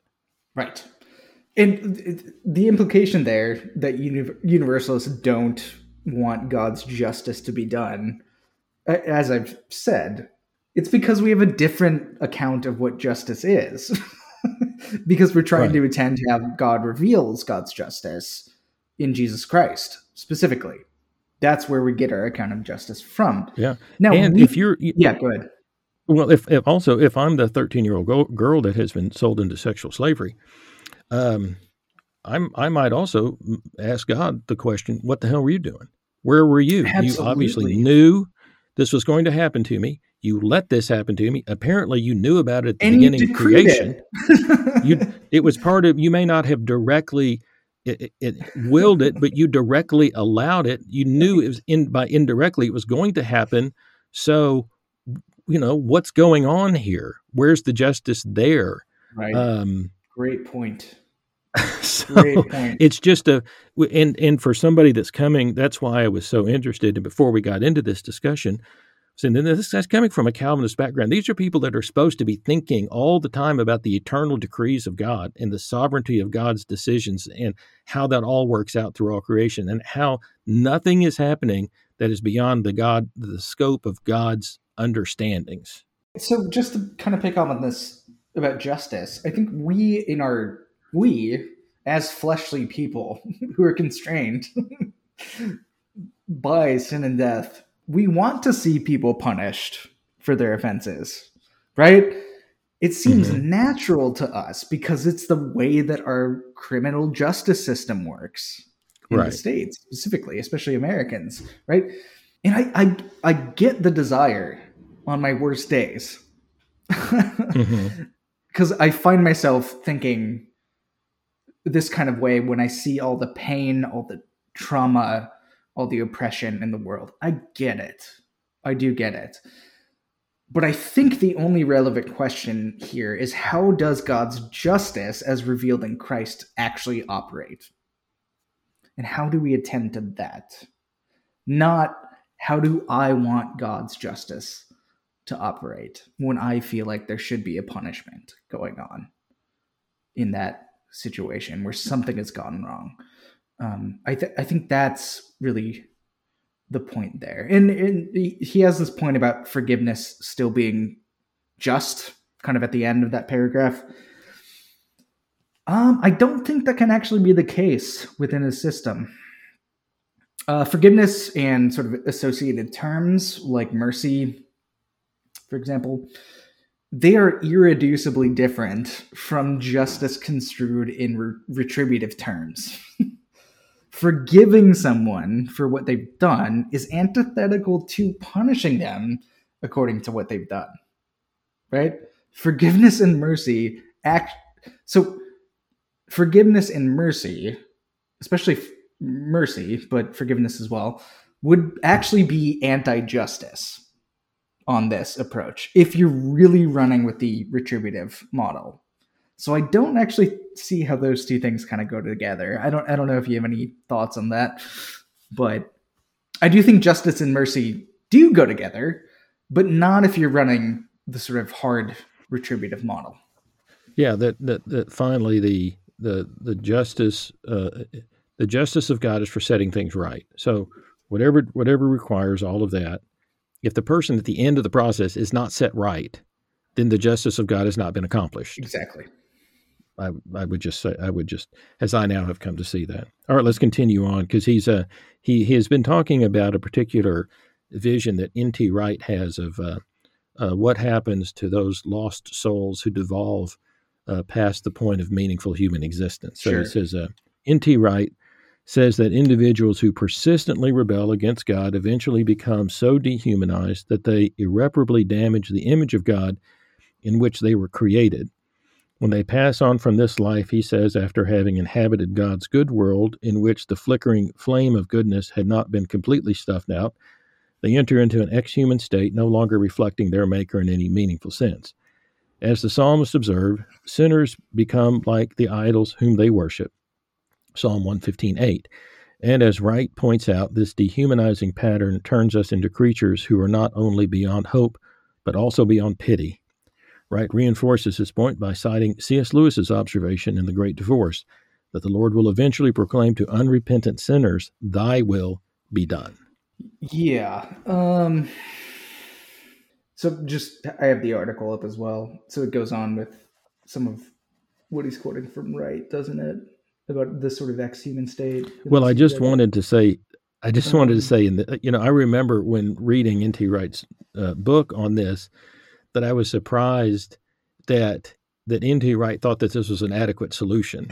that the solution to this is well, okay, well, God just lets them devolve, continue to devolve into past a pointing of meaningful existence, in which point, you know, like their parents aren't even could have in, any even. So we don't need to feel bad about them because they're really no longer. You're sort of like ex-human, these ex-human um, uh, uh, creatures, and it also says that um, he talks about that they irreparably says that what happens is they become so dehumanized that they irreparably damage the image of God in which they were created. Right. Well, if, now if we're getting back to Calvinism again, the image of God in which they were created was irreparably damaged and lost in the fall of Adam. Yes. Look at the look at the Belgic Confession, all yes. of these canons of Dort, all of this stuff. So now that now what happens is human beings are born in a darkened sinful state. They've inherited the sinfulness of Adam, they've inherited Adam's guilt. They keep piling onto that. So they're on track to become this. Yes. Unless they are rescued. And they manifestly cannot rescue themselves. That's yeah, and, and within that system, they, they they also can't be rescued because they right. They been, can't rescue themselves. Yeah, yeah, yeah, God can't. God is not going to rescue them, and they can't be rescued without God's help. Right, right. So it's a, so it, a, but they're trying to hopeless. make it like, well, yeah. they just keep choosing, they just keep making these bad choices over and over again. Well, of course they do. They're, they they don't have the capacity to finally do anything else. Yeah, exactly. And at this point, it just seems like we're making stuff up to justify God giving some people up because they're not people anymore, right? and at this point, yeah. you know, and I understand that he's trying to be a nice Calvinist. Yeah. But at this point, I kind of like the mean Calvinists better. At least because, they're consistent.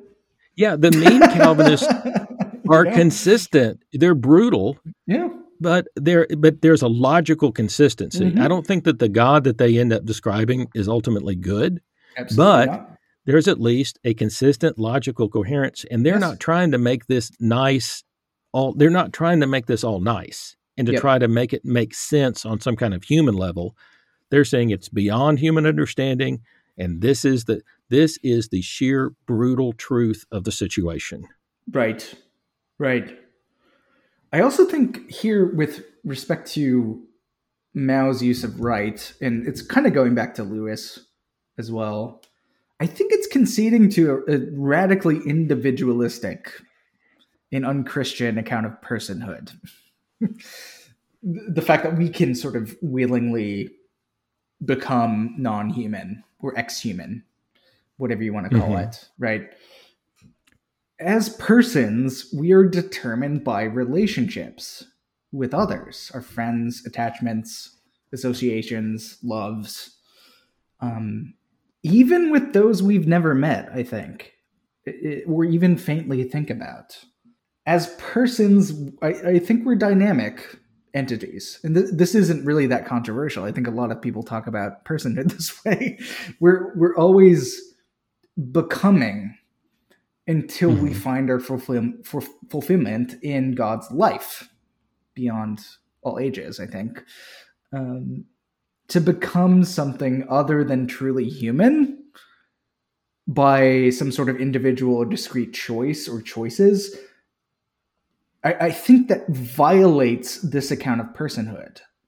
We simply well, can't lose our being in that way. It, it yeah, doesn't make any sense. We can only eventually be fulfilled together as humanity, like you were talking about, uh, once we become fulfilled in the good itself, right?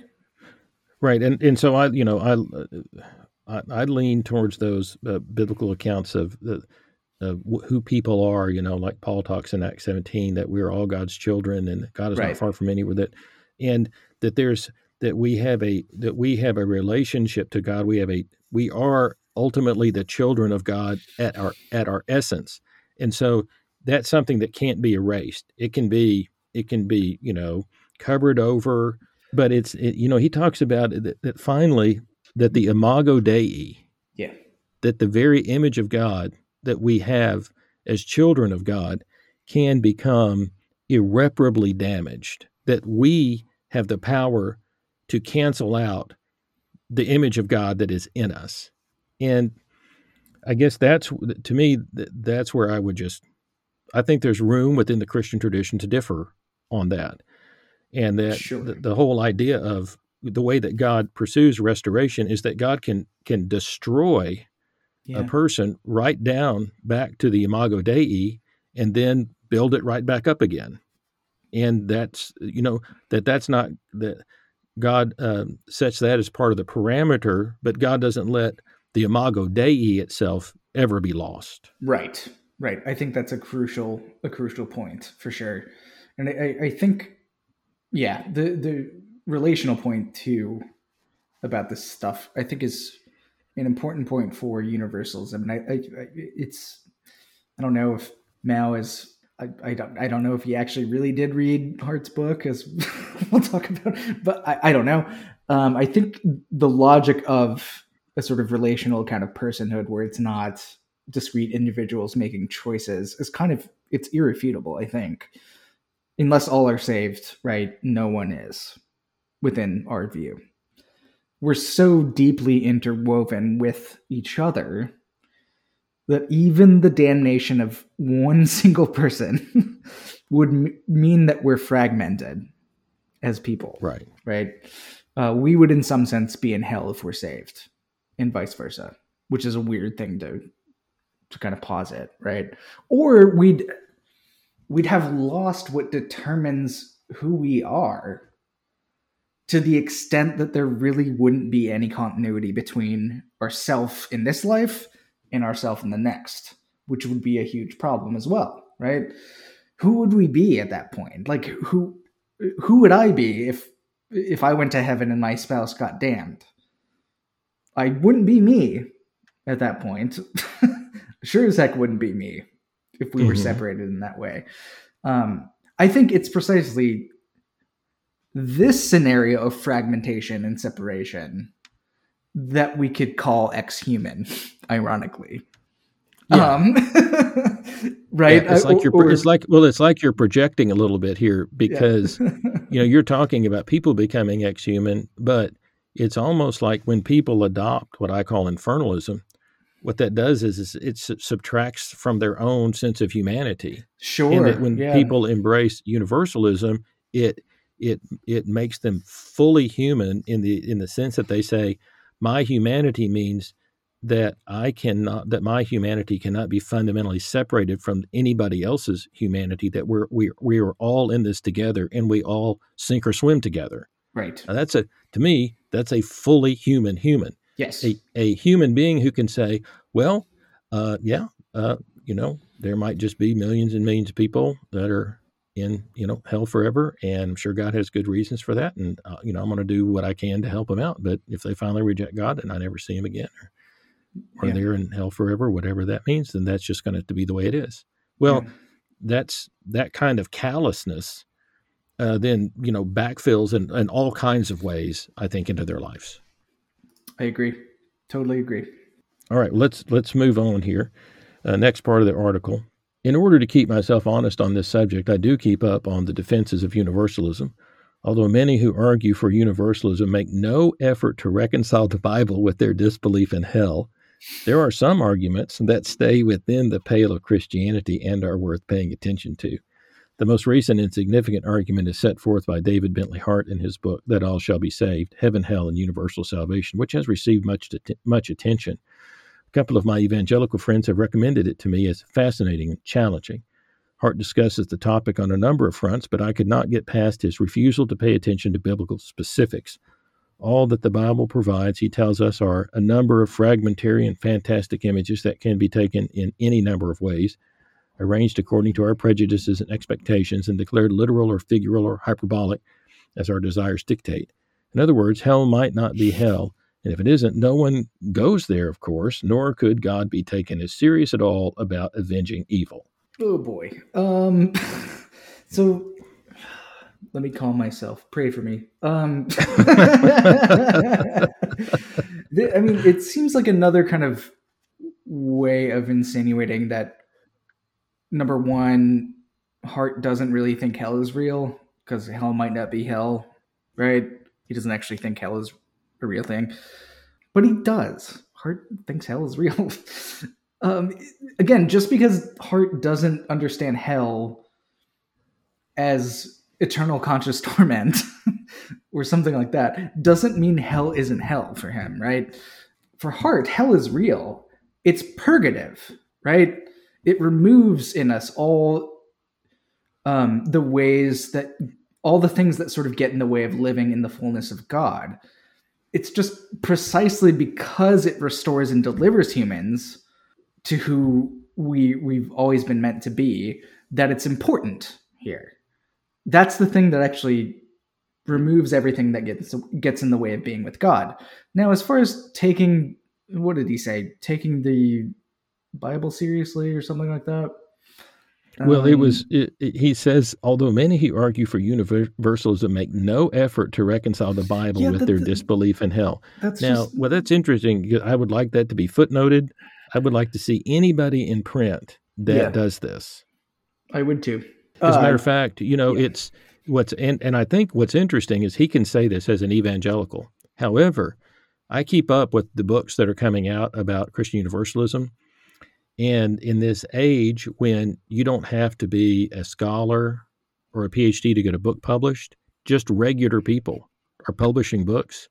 And the regular people that are publishing books, a lot of them are evangelicals, yeah. evangelical backgrounds, and their books about Christian universalism are chock full of scripture. Yeah. Yeah. It's all about well, how do we understand these words in their original context? What what does Gehenna mean? What does Hades mean? Right. What does Sheol mean? How come the how come the English translations of the Bible clouded all of this by using the same word hell to translate all of these? Oh words? yeah, absolutely. How come the how come the yeah. how come the word aeonios gets translated eternal in some places and age in another place? How right. how come these passages?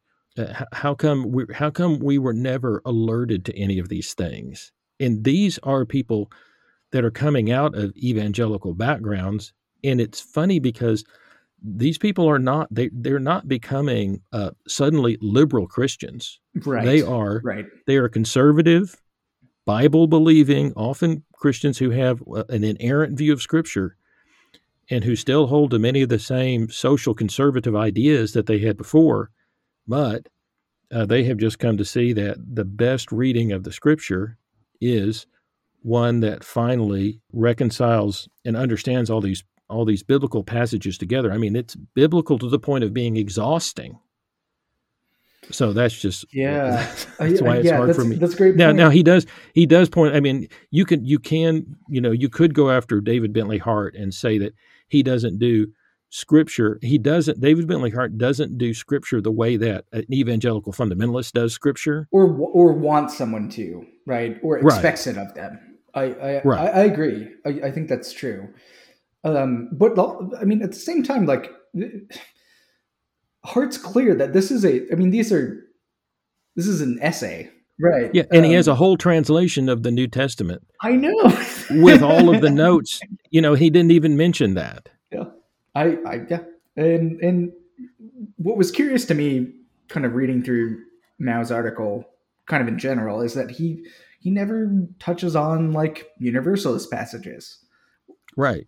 So what's what's going on there? Like he he appeals to a couple of of things that he thinks supports a sort of traditionalist kind of approach to hell, but like it would be I don't know, it would be nice to see him engage with something like Romans 5 12 through 21 something like 1st mm-hmm. corinthians 15 you know uh, you know philippians 2 5 through 11 like all sorts of colossians all sorts right. of things right uh, yeah that's unsatisfying too if you're concerned about the bible supporting what you're saying then why not show how you're interacting with these texts that are really in support mm-hmm. of Or if he says if he says that he's keeping up with current arguments about Christian universalism, Zondervan, mm-hmm. uh, you know, a few years ago, three or four years ago now, released um, a second edition of Four Views on Hell with the editor is Preston Sprinkle. Well, mm-hmm. that should be a book that's on his radar screen. And if he's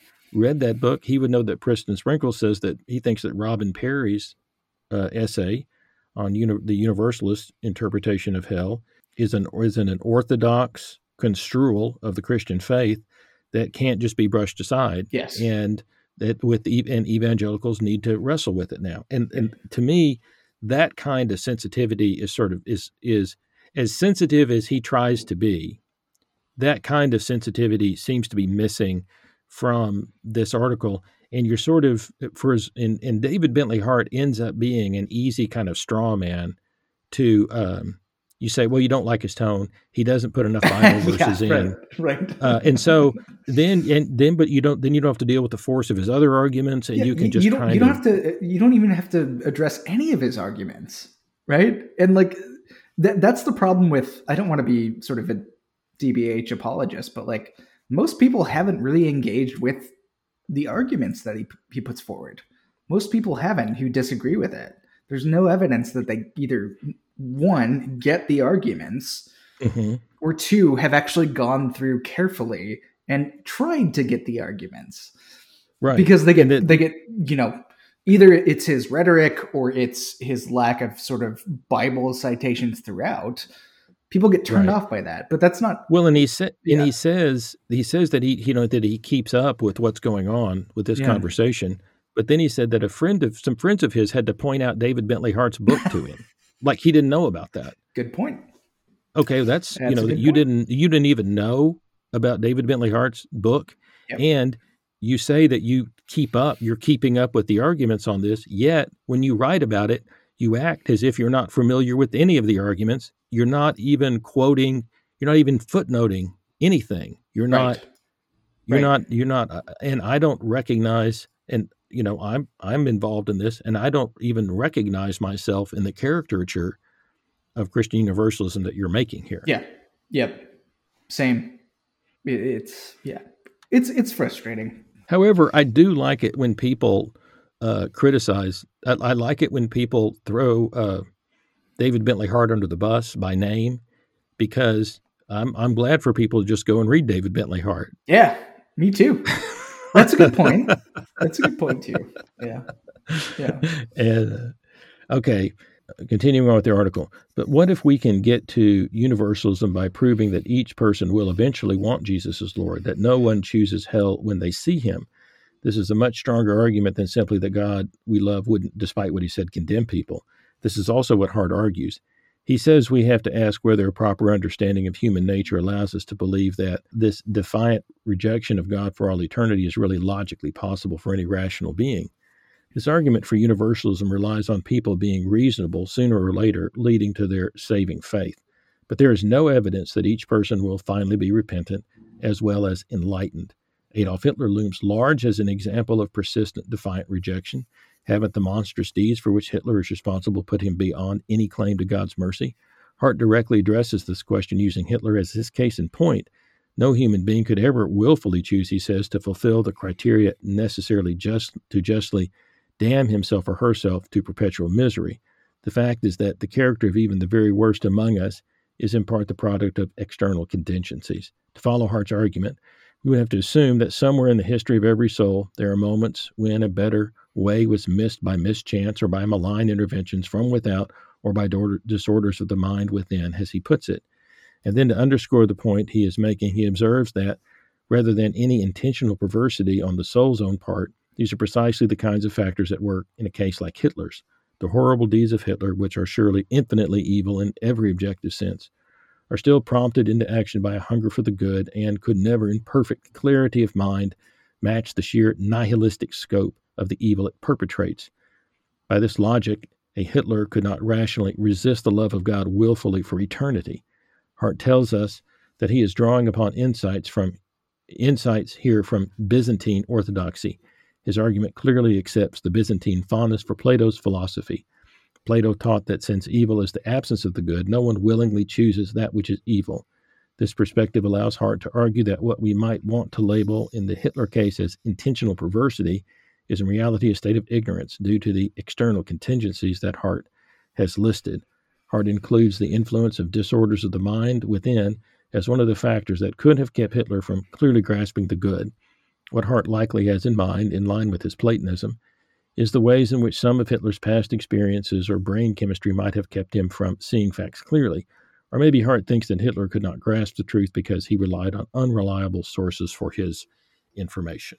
Yeah, I think I think he, he's he's missing Hart's point. I think on on especially because Hart is a robust a kind of sort of human beings or rational souls being fundamentally directed toward the good right? Right. Well, in order to be rational, one has to be fundamentally directed towards a rational or good end. Yes. And so then without that, uh, we could just do anything. We're just random random behavior generators. Yeah.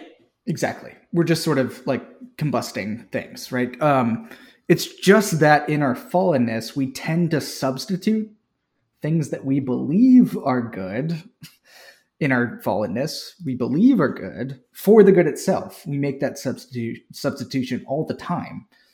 I think lots of people do. I do it from time to time. You know, um, I don't think anyone goes around being like, "Look at all the evil stuff I'm doing because I'm so evil. I'm choosing evil stuff." they're they're mistakenly and I think sinfully substituting in a good for the actual good right? That which fulfills their being. There's no way, or I can't think of any way, with full knowledge of the good to willingly, individually, and discreetly choose evil. and relatedly to this discussion about universalism, to willingly, consciously, with full knowledge, choose hell for yourself. You can't do that. That is nonsense within this framework, right?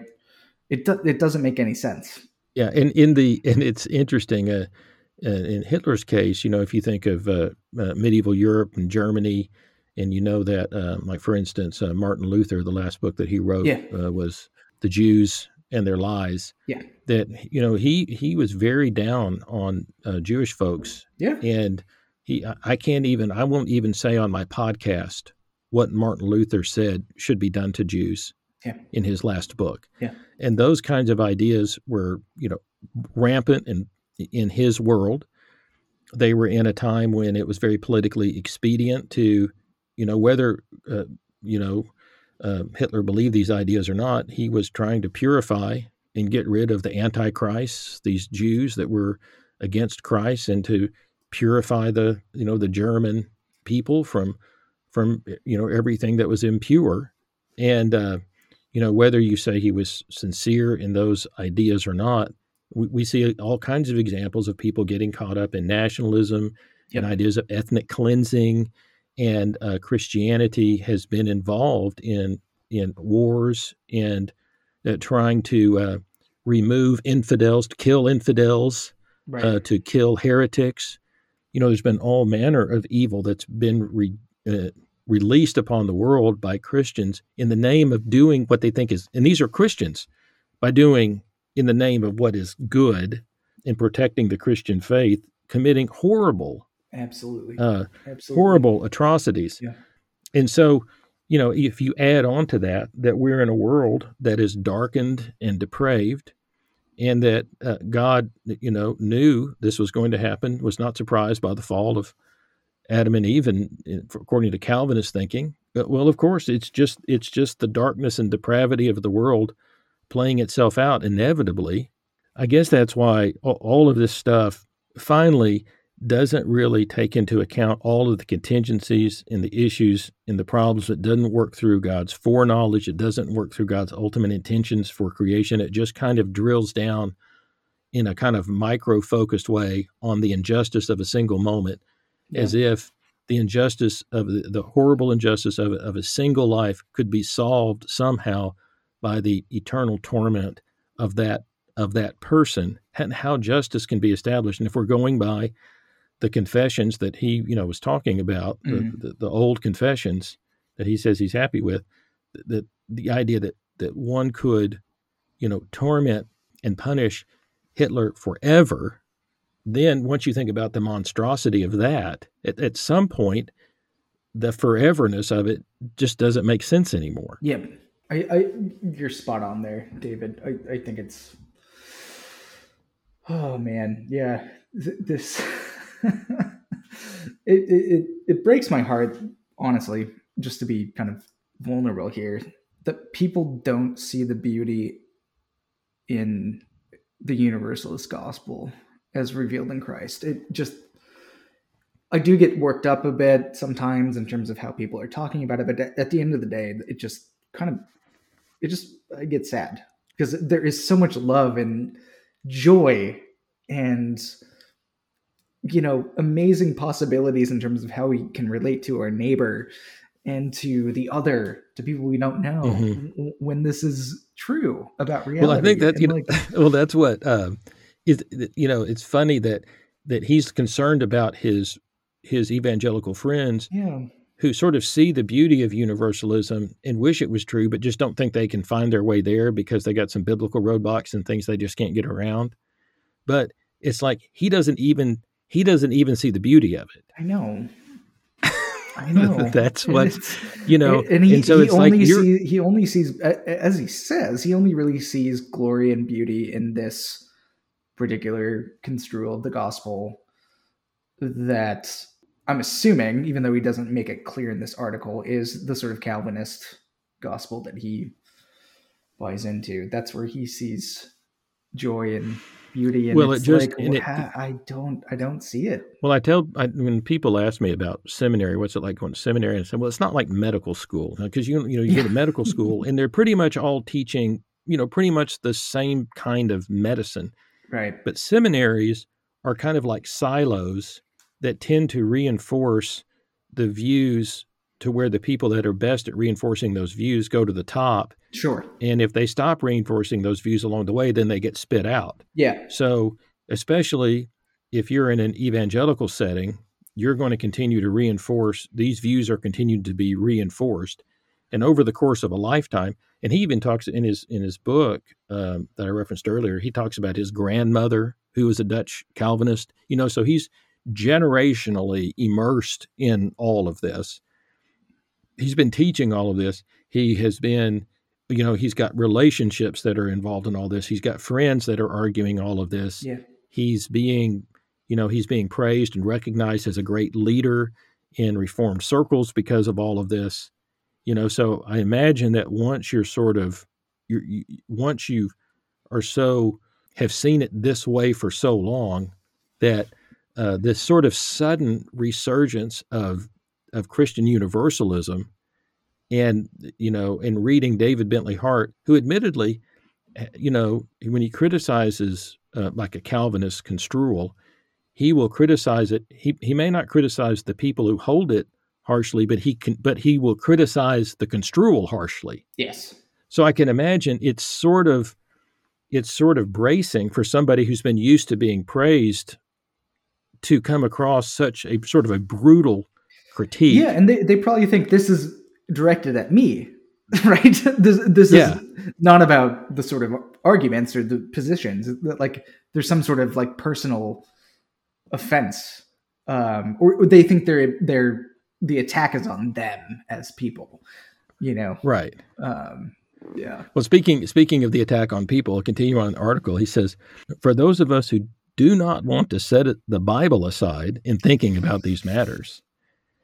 We cannot ignore Jesus' extensive teachings, such as those in Matthew 25, on how some will be welcomed and some will be shut out, followed by his warning that those who despise the gifts of God will not only be thrown out of the outer darkness, but also lose what they were given. Nor can we forget what the Apostle Paul said about willful disobedience to the good. The wrath of God is being revealed from heaven against all the godlessness and wickedness of people who suppress the truth by their wickedness, since what may be known about God is plain to them. They are without excuse. Romans 1 18 through 20. I've taught many courses on Plato's dialogues, and I have pointed my students to this Pauline teaching that people who deny God are without excuse. In light of it, we must reject the Byzantine insistence that it is not possible for a human being to knowingly choose that which is evil. However, the Bible does describe a non Platonistic process of rejecting the good without what we would call normally call willfulness. We can fail to follow the truth we see in what seems like minor ways, leading us to wander further from the path of wisdom. Our spiritual lives have a fundamentally directional character. We are each on a trajectory toward God or away from Him. The Westminster Shorter Catechism highlights this factor in the first question and answer in telling us that our chief end as human beings is to glorify God and to enjoy Him forever. I'll just pause there. Okay, a few things to say about this. So, thinking back a little bit, I think I think Mouw said that Hart doesn't have much textual basis for the idea that people will eventually become eventually come into a place where they they everybody confesses Christ's lordship, right? Well, I don't uh, come on, like Philippians 2 11 right? Every tongue gladly confessing. Right. I mean, this has Septuagintal roots. It's not just confessing, it's gladly confessing. So you can't make a distinction between, oh, these are, there are some people who are just confessing it just to do it, or some people who truly mean it. It seems to be everyone is doing it in Philippians 2. Um, so, and Hart talks about this too. He also makes a critical translation move there in Philippians 2 um, that it's mm-hmm. it's gladly confess at that point. So that that seems to be pretty good basis to say that people will eventually gladly confess Christ's lordship. What does that mean? Seems to mean that they're saved, right? Um, if that's the criteria.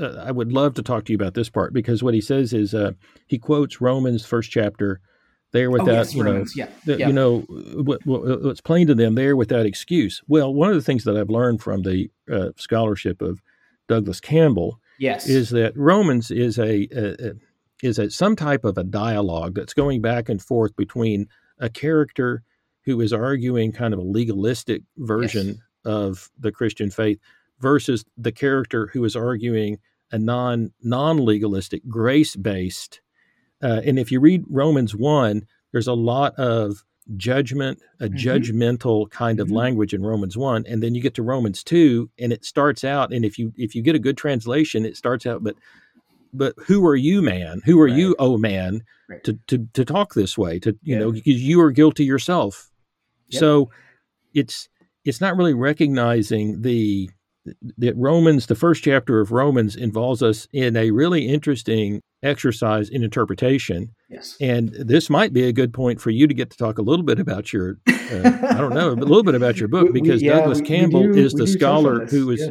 Yeah. Douglas Campbell is the scholar that's really helping us work through Romans so that we don't miss that Paul's ultimate argument is for an argument completely about grace. Yes. It's an anti-legalistic argument, yes. and it ends in Romans 11:32 with the glorious declaration that God has consigned all to disobedience, that He may have mercy upon all. That's right. That's right. Um, yeah. So Romans 118 through 32, and then also 2 1 through 320. Campbell, at this point, I think famously has situated this within a different sort of rhetorical uh, kind of register than it's normally been understood. So he sees, like you said, David, he sees an opponent um, as the one speaking in Romans 118 through 32. So someone that Paul's unhappy with, who is preaching this sort of, as you said, the the uh, the oh the oh man, it's the, the oh man. man. Yeah. Who are you, oh man? This exactly. is the oh man. So then at two one, you get the turn on who was speaking in 118 to 32, right? So, um, and then throughout two and into three as well, you get a sort of basically a reductio ad absurdum. So what he's trying to do is kind of reduce what has been said in Romans 1 18 to 32. He's trying to show how there's tensions and, and contradictions, kind of like what we're doing here. Um, mm-hmm. Tensions in contradictions in what someone is saying, and then sort of reducing it to, oh, actually, your system doesn't really work. If you say this here, you say this here, that doesn't really line up. It turns out by the, the time we get through um, the middle of three, chapter three, uh, that the his opponent's position completely falls apart. It doesn't work as an account of the gospel. It doesn't work as something that can actually evangelize pagans or Gentiles, um, who's, I mean, Paul is an apostle to the pagans, right? Um, it doesn't actually work. It doesn't save anyone within your system because no one can do the things that you expect them to do. Um, so that that's that's kind of the a super kind of big picture understanding of Romans 1 through 3. Mm-hmm. So the idea is that there's another voice in the room. And I don't blame Mouw for not knowing that. I mean it's it's kind of a it's a very minority position the idea that there's another kind of rhetorical thing going on in Romans 1 to 3. Um, but what it does do is it it it allows you to see that Paul is much more consistently and really fervently on the side of a God of unconditional love and grace all the way through. Once you see this stuff going on in one, you don't actually have to attach Paul's own voice to 118 to 32. He's quoting someone else. He's speaking the voice of somebody else there. He, he, it's actually the exact opposite of his gospel, which is kind of ironic because yeah. so much of, I think, Christianity is built on the theology of Romans 1 understood traditionally. When in fact, I think the real heart of the gospel is what Paul is actually committed to 99% of the time, which is we're participating in a God of love through Christ and by his spirit. We're in that now. And that's that's where Paul starts from. Yeah. Is in that well, also, you know, yeah you know, this uh, he talks about the Byzantine insistence that it's not possible for human beings to knowingly choose that which is evil. In, in, well, as opposed to the Calvinist insistence that it is not possible for totally depraved humans to choose that which is good. Right. Um, so there's another, you know, another kind of irony there. I guess the, the, to me, the best way to work this out is to say human beings have the imago Dei, uh, when they go against that, when they sin, you know, they tarnish, they cloud that, they become diluted, they can become um, they can become deranged. As they're coming out of it, they can get to the point where they start to real, you know, they yes. can get to a point where they don't they don't even realize that what they're doing is wrong. Okay, now, but then as they start coming up out of that, they get to the point where they realize that what they're doing is wrong, but they're still doing it. At least they now they know that what they're wrong, they're, but they still the momentum of the sinful inclinations and dispositions are still running the show. But now there's an awareness that what I'm doing is wrong. Finally, then, once one becomes fully illumined uh, and fully sees their situation for what it is, then it's kind of like an alcoholic who finally yeah. wakes up, or like the prodigal son yeah. who finally comes to his senses and it's like, why am I doing this to myself? Yeah. Once that happens, then if a person is irrational, if you know, if God has made human beings to be rational, if the imago Dei is God's gift to each person as a child, mm-hmm. then as that all gets cleared up, there's only one direction that they're going to want to go and the idea yes. that God is their Correct. ultimate father or parent yeah. would not receive them in that return journey. The more that I've thought about it, it just seems more and more ridiculous. Yeah. And like, I mean, if you're going to appeal to Romans 1, as, as Mouw does, um, as an example of where people can willingly choose to do evil and they're without excuse, what do you do with Romans 7 then? Where we clearly try to do the good but we can't. we keep yeah. stepping over into the choices that I don't want to make. So there's something else going on here. Um, there's, like you said, we're enslaved. And like we've been talking about, like there's something else going on here. We can't just sort of, absent of sin and death in the flesh, make choices for evil. That doesn't make any sense. Which is another good reason why, you know, Romans 1 might be in an another person's voice, right? Uh, Paul seems to be committed to in Romans 7 this idea that we're enslaved, and when we try to do the good, we don't do it. We try so hard. How does Romans 7 end, though? Thanks be to God who delivers me through Jesus Christ our Lord. So we need that deliverance. I mean, it's a similar thing to what John is doing, right? With uh, the, the the truth, God's truth sets you free. That's where freedom is. That's where it's located. It's not in you having some sort of ability to be free in and of yourself. It is that God sets you free from the constraints that you're involved in. Right. And that keeps you from boasting, saying, well, Absolutely. look at me, look what I did. Yes. Yeah. Yeah. Um, but you can boast in Christ because he's the one doing right. it. Right. right. All right. Well, we have been talking about what I'm going to do is I'm going to finish out this article. And we'll do our last. Uh, we'll do good. our last kind of re- remarks about it. Okay. Uh, yeah, Mouw says, redeeming grace restores our ability to pursue that end once again. We Christians are in a process of moving toward the end for which God creates and redeems us. This reality is captured beautifully in 1 John 3 2. Now we are children of God, and what will, we will be has not yet been made known. But we know that when Christ appears, we shall be like him, for we shall see him as he is. In classic theological terms, this is about sanctification as a process and glorification as the goal. When the Spirit plants new life in the deep places of a person's being, the person begins a process of becoming sanctified, moving toward the eschatological goal of being glorified. That end product is what we will be when Christ appears. In the present pre glorification stage of our journeys, we live with the mystery of what we will be like when our chief end is reached. In his Weight of Glory essay, Lewis captures the mystery of how, as the King James Version puts it, it doth not yet appear what we shall be in the Christian journey. Lewis observes that while we have little problem thinking much about our own future glory, we are in no danger of reflecting too much on the future glory of others. It would be spiritually healthy, Lewis says, for us to re- reverse this pattern Quote, the load, weight, or burden of my neighbor's glory should be laid on daily on my back, a load so heavy that only humility can carry it, and the backs of the proud will be broken. It is a good spiritual exercise for us to remember that the dullest and most uninteresting person you talk to may one day be a creature which, if you saw it now, you would be strongly tempted to worship. This is a compelling observation, and understandably, it is frequently cited. But there is a brief clause that concludes Lewis' observation that is less frequently quoted. He immediately adds that, in addition to those who will be marvelously glorified, there are some human beings who, if we could catch a glimpse of them in their final state, we would witness a horror and a corruption such as you now meet, if at all only in a nightmare. For those who are headed in a direction opposite to that of glorification, it is also true that it doth not yet appear what their destination will be like. The ultimate lostness of hell is real. I don't mean to be harsh with my evangelical friends who wish they could be universalists. They are often motivated by a concern for the souls of loved ones who have not accepted Christ. I am concerned, though, about theological slippage in our evangelical community. To tell our younger generation that we wish the Bible were not so clear about the reality of hell could encourage them simply to take the step that we resist taking.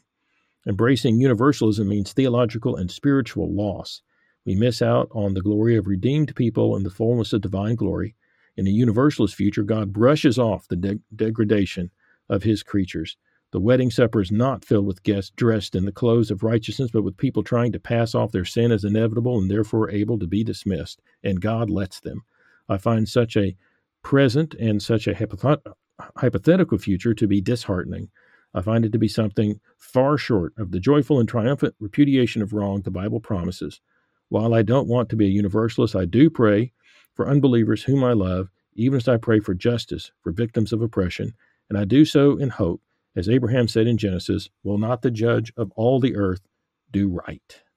Just some final thoughts on this, okay, if you don't mind. So the the, the point about universalism sort of passing off sins as inevitable I don't know really what to say to that. I, I mean, who says? I don't this? think that will be the. I don't think the con. That'll be the conversation we'll be having at the final supper. Yeah. It's like it would be like, can you believe? Can you believe how horrible I was? Yeah. Who, I was absolutely awful. But also, what Universalist says this? Like, it's it's the caricature, right? That God just sort right. of passes over sins, and like as we've talked about, we have we Universalists have a, a coherent and really, I think, powerful account of judgment, which is God's the fires of God's love burning away all that gets in the way of being in communion with with God through Christ and by the Spirit, right?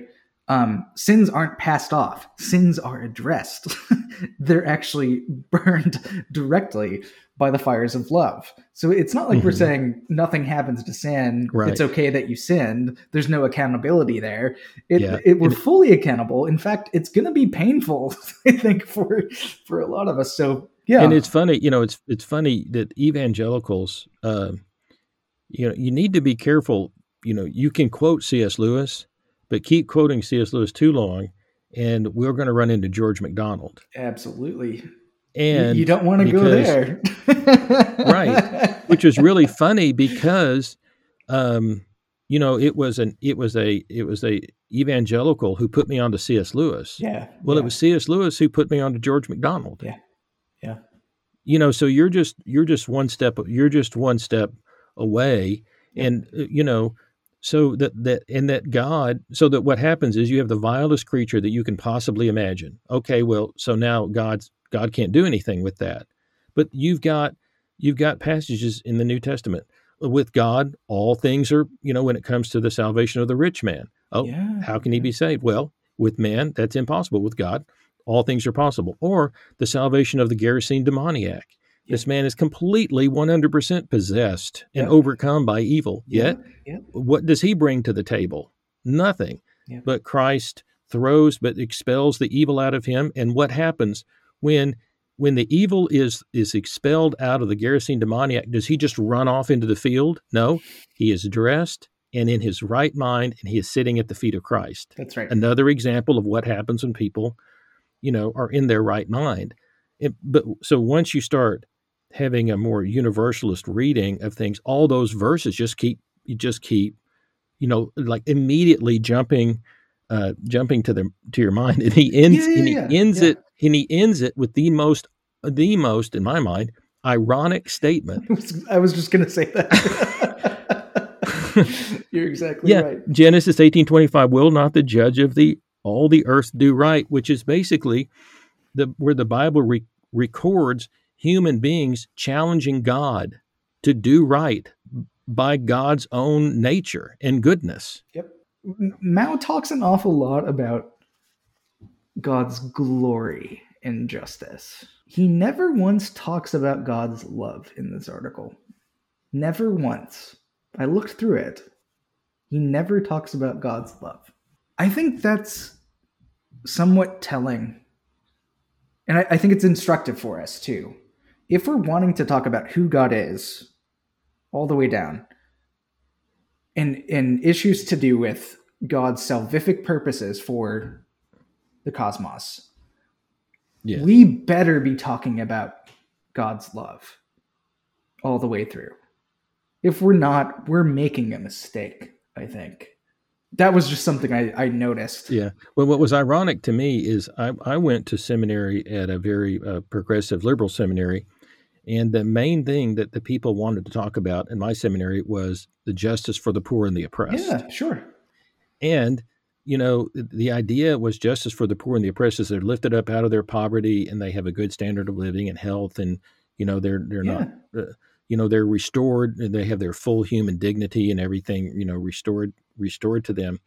So, usually when I read uh, Calvinists or evangelicals, they're interested in um, okay, that that justice has to be worked out on the, um, you know, and that the way justice works out is if you don't believe in Jesus, you know, then you're not covered for your sins, and God has to pour His wrath on Correct, you. Now, yeah. then Mouw comes along, but he's concerned about justice. He's concerned that his his reform tradition has gotten so interested in in the heaven and hell situation after we die that they're not concerned about earthly injustice.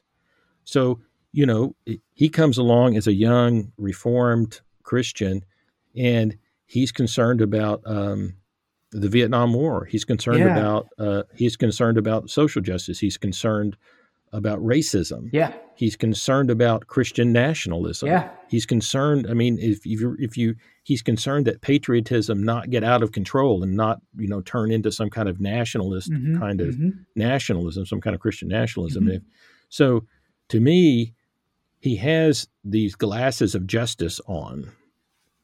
And and I can see that kind of you know, when it, it, because who is who is he really who is he really upset about that, are, that it's the people that are going to get away with even as I pray for justice for victims of oppression. Okay, now in the old Heidelberg Catechism and the Westminster, you know, all those old, it was it was all about election and predestination, and the people who were going to go to hell were not just the people who who were the worst oppressors. Right. They were anybody who died right. in a state of unbelief. Yeah. That was any, and that was everybody. So in their world, that was the, especially as their world broadened out and they started meeting more kinds of people. And, and now, as the reform situation sits in the world today, full of Muslims and Buddhists and Hindus and entire world, the idea that all of these quote good folks these non oppressive people are still going to face the same fate as the worst oppressors ever. Yeah. I don't know. The I just kind of think that his uh, vision of justice, in a way, is kind of over determining. And, and kind of in a way it's kind of the tail is kind of wagging the dog like okay, you're saying yeah. it's it's yeah we're not getting the, the the primary the essence of God's love as the determining factor and the definer of everything else is just not taking its proper place. Absolutely. yeah And I, th- I think that's, that's just so important. I think, and that that's what drives kind of our, the way that you and I and other universalists think about this is that we need God's love is primary. That that's yeah. really where we're coming from is, is a God of unconditional love. Well, John, uh, I want to thank you and Ethan uh, for you know your uh, your YouTube channels that you're working on and your book. Yeah, so let's just uh, finish up. Tell us a little bit more about your YouTube channels that you're participating in and how people can find sure. out more about that and about the book that's coming out sometime. Yeah, sure. Thank you, thank you, David. Um, yeah, the the YouTube channel is Apocalypse Here, so it's YouTube.com/slash Apocalypse Here. The sort of broad kind of mission, I guess, of the channel is to bring theology and biblical studies to people in a way that's accessible to them. We have made a lot of content on universalism, which is kind of how I, I think David and I got connected initially. Right. Um, and yeah, so go over there, check out the the the videos that we've got. We have and the idea, you know, the idea of apocalypse. When you say apocalypse here, a lot of times people will think, "Oh, he's wanting to talk about the end of the world, the end times." Yeah. But apocalypse, the real meaning of apocalypse is pulling back, mm-hmm. pulling unveiling. back and seeing things, yeah, unveiling. Right. Yeah. So this is the so what you're trying to do is unveil and take a look at you know maybe what is what's going on here, what's going on with God, what's that's right.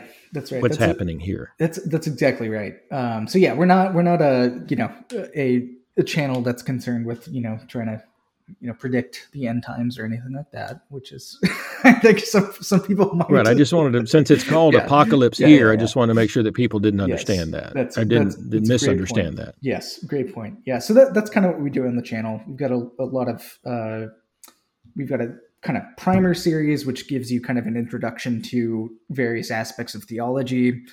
Um, we've got interviews up there. We've got uh, I've posted some of my talks that I've given at various churches. There's a lot on there.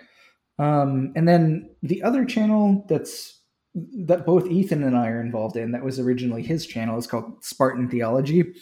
Um, that's become more of a kind of informal channel. We do some, where we've been doing recently some uh, what we're calling critical apologetics videos which is we're uh, showing certain video clips from modern apologists and kind mm-hmm. of talking about why what they're saying or giving certain insights into what they're saying that give you a different perspective than just being like, oh, yeah, this seems true.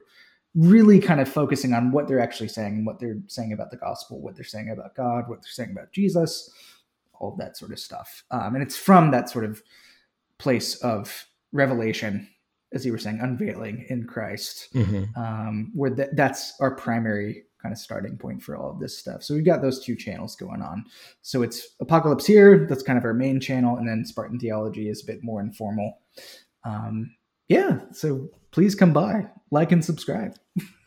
All right. Well, it's it's uh, I've been I've enjoyed this conversation. I'm I looking to, looking forward. Now, tell me just really quickly the name of the book and when it's when you think yes, it the might be book. coming out. Okay, so the book tentatively titled um, "Beyond Justification: A Defense of Paul's Gospel." So Douglas Campbell and I have been working on this for a while. We've had some hangups. Uh, we started it quite a while ago, but it just it's taken a while to come together. But we're just about done, and God willing, we should have it submitted by the end of April. So beyond that, Okay. I don't know. We'll Okay. Well, it might be the end of the year then before it, before it actually gets out. But- right, we'll see. uh, but yeah, uh, be on the lookout for that. All right. Well, thank you again so much for your time. You bet. And uh, I'll look forward to future conversations and listening to you and Ethan um, uh, talking and, and visiting about all this stuff uh, together as well. Sounds good. Thank you, David. All right. Talk to you later, John. Bye. Bye. Thank you for joining us in this episode of Grace Saves All. You can help spread the word by sharing this podcast with others and by giving it a rating on iTunes.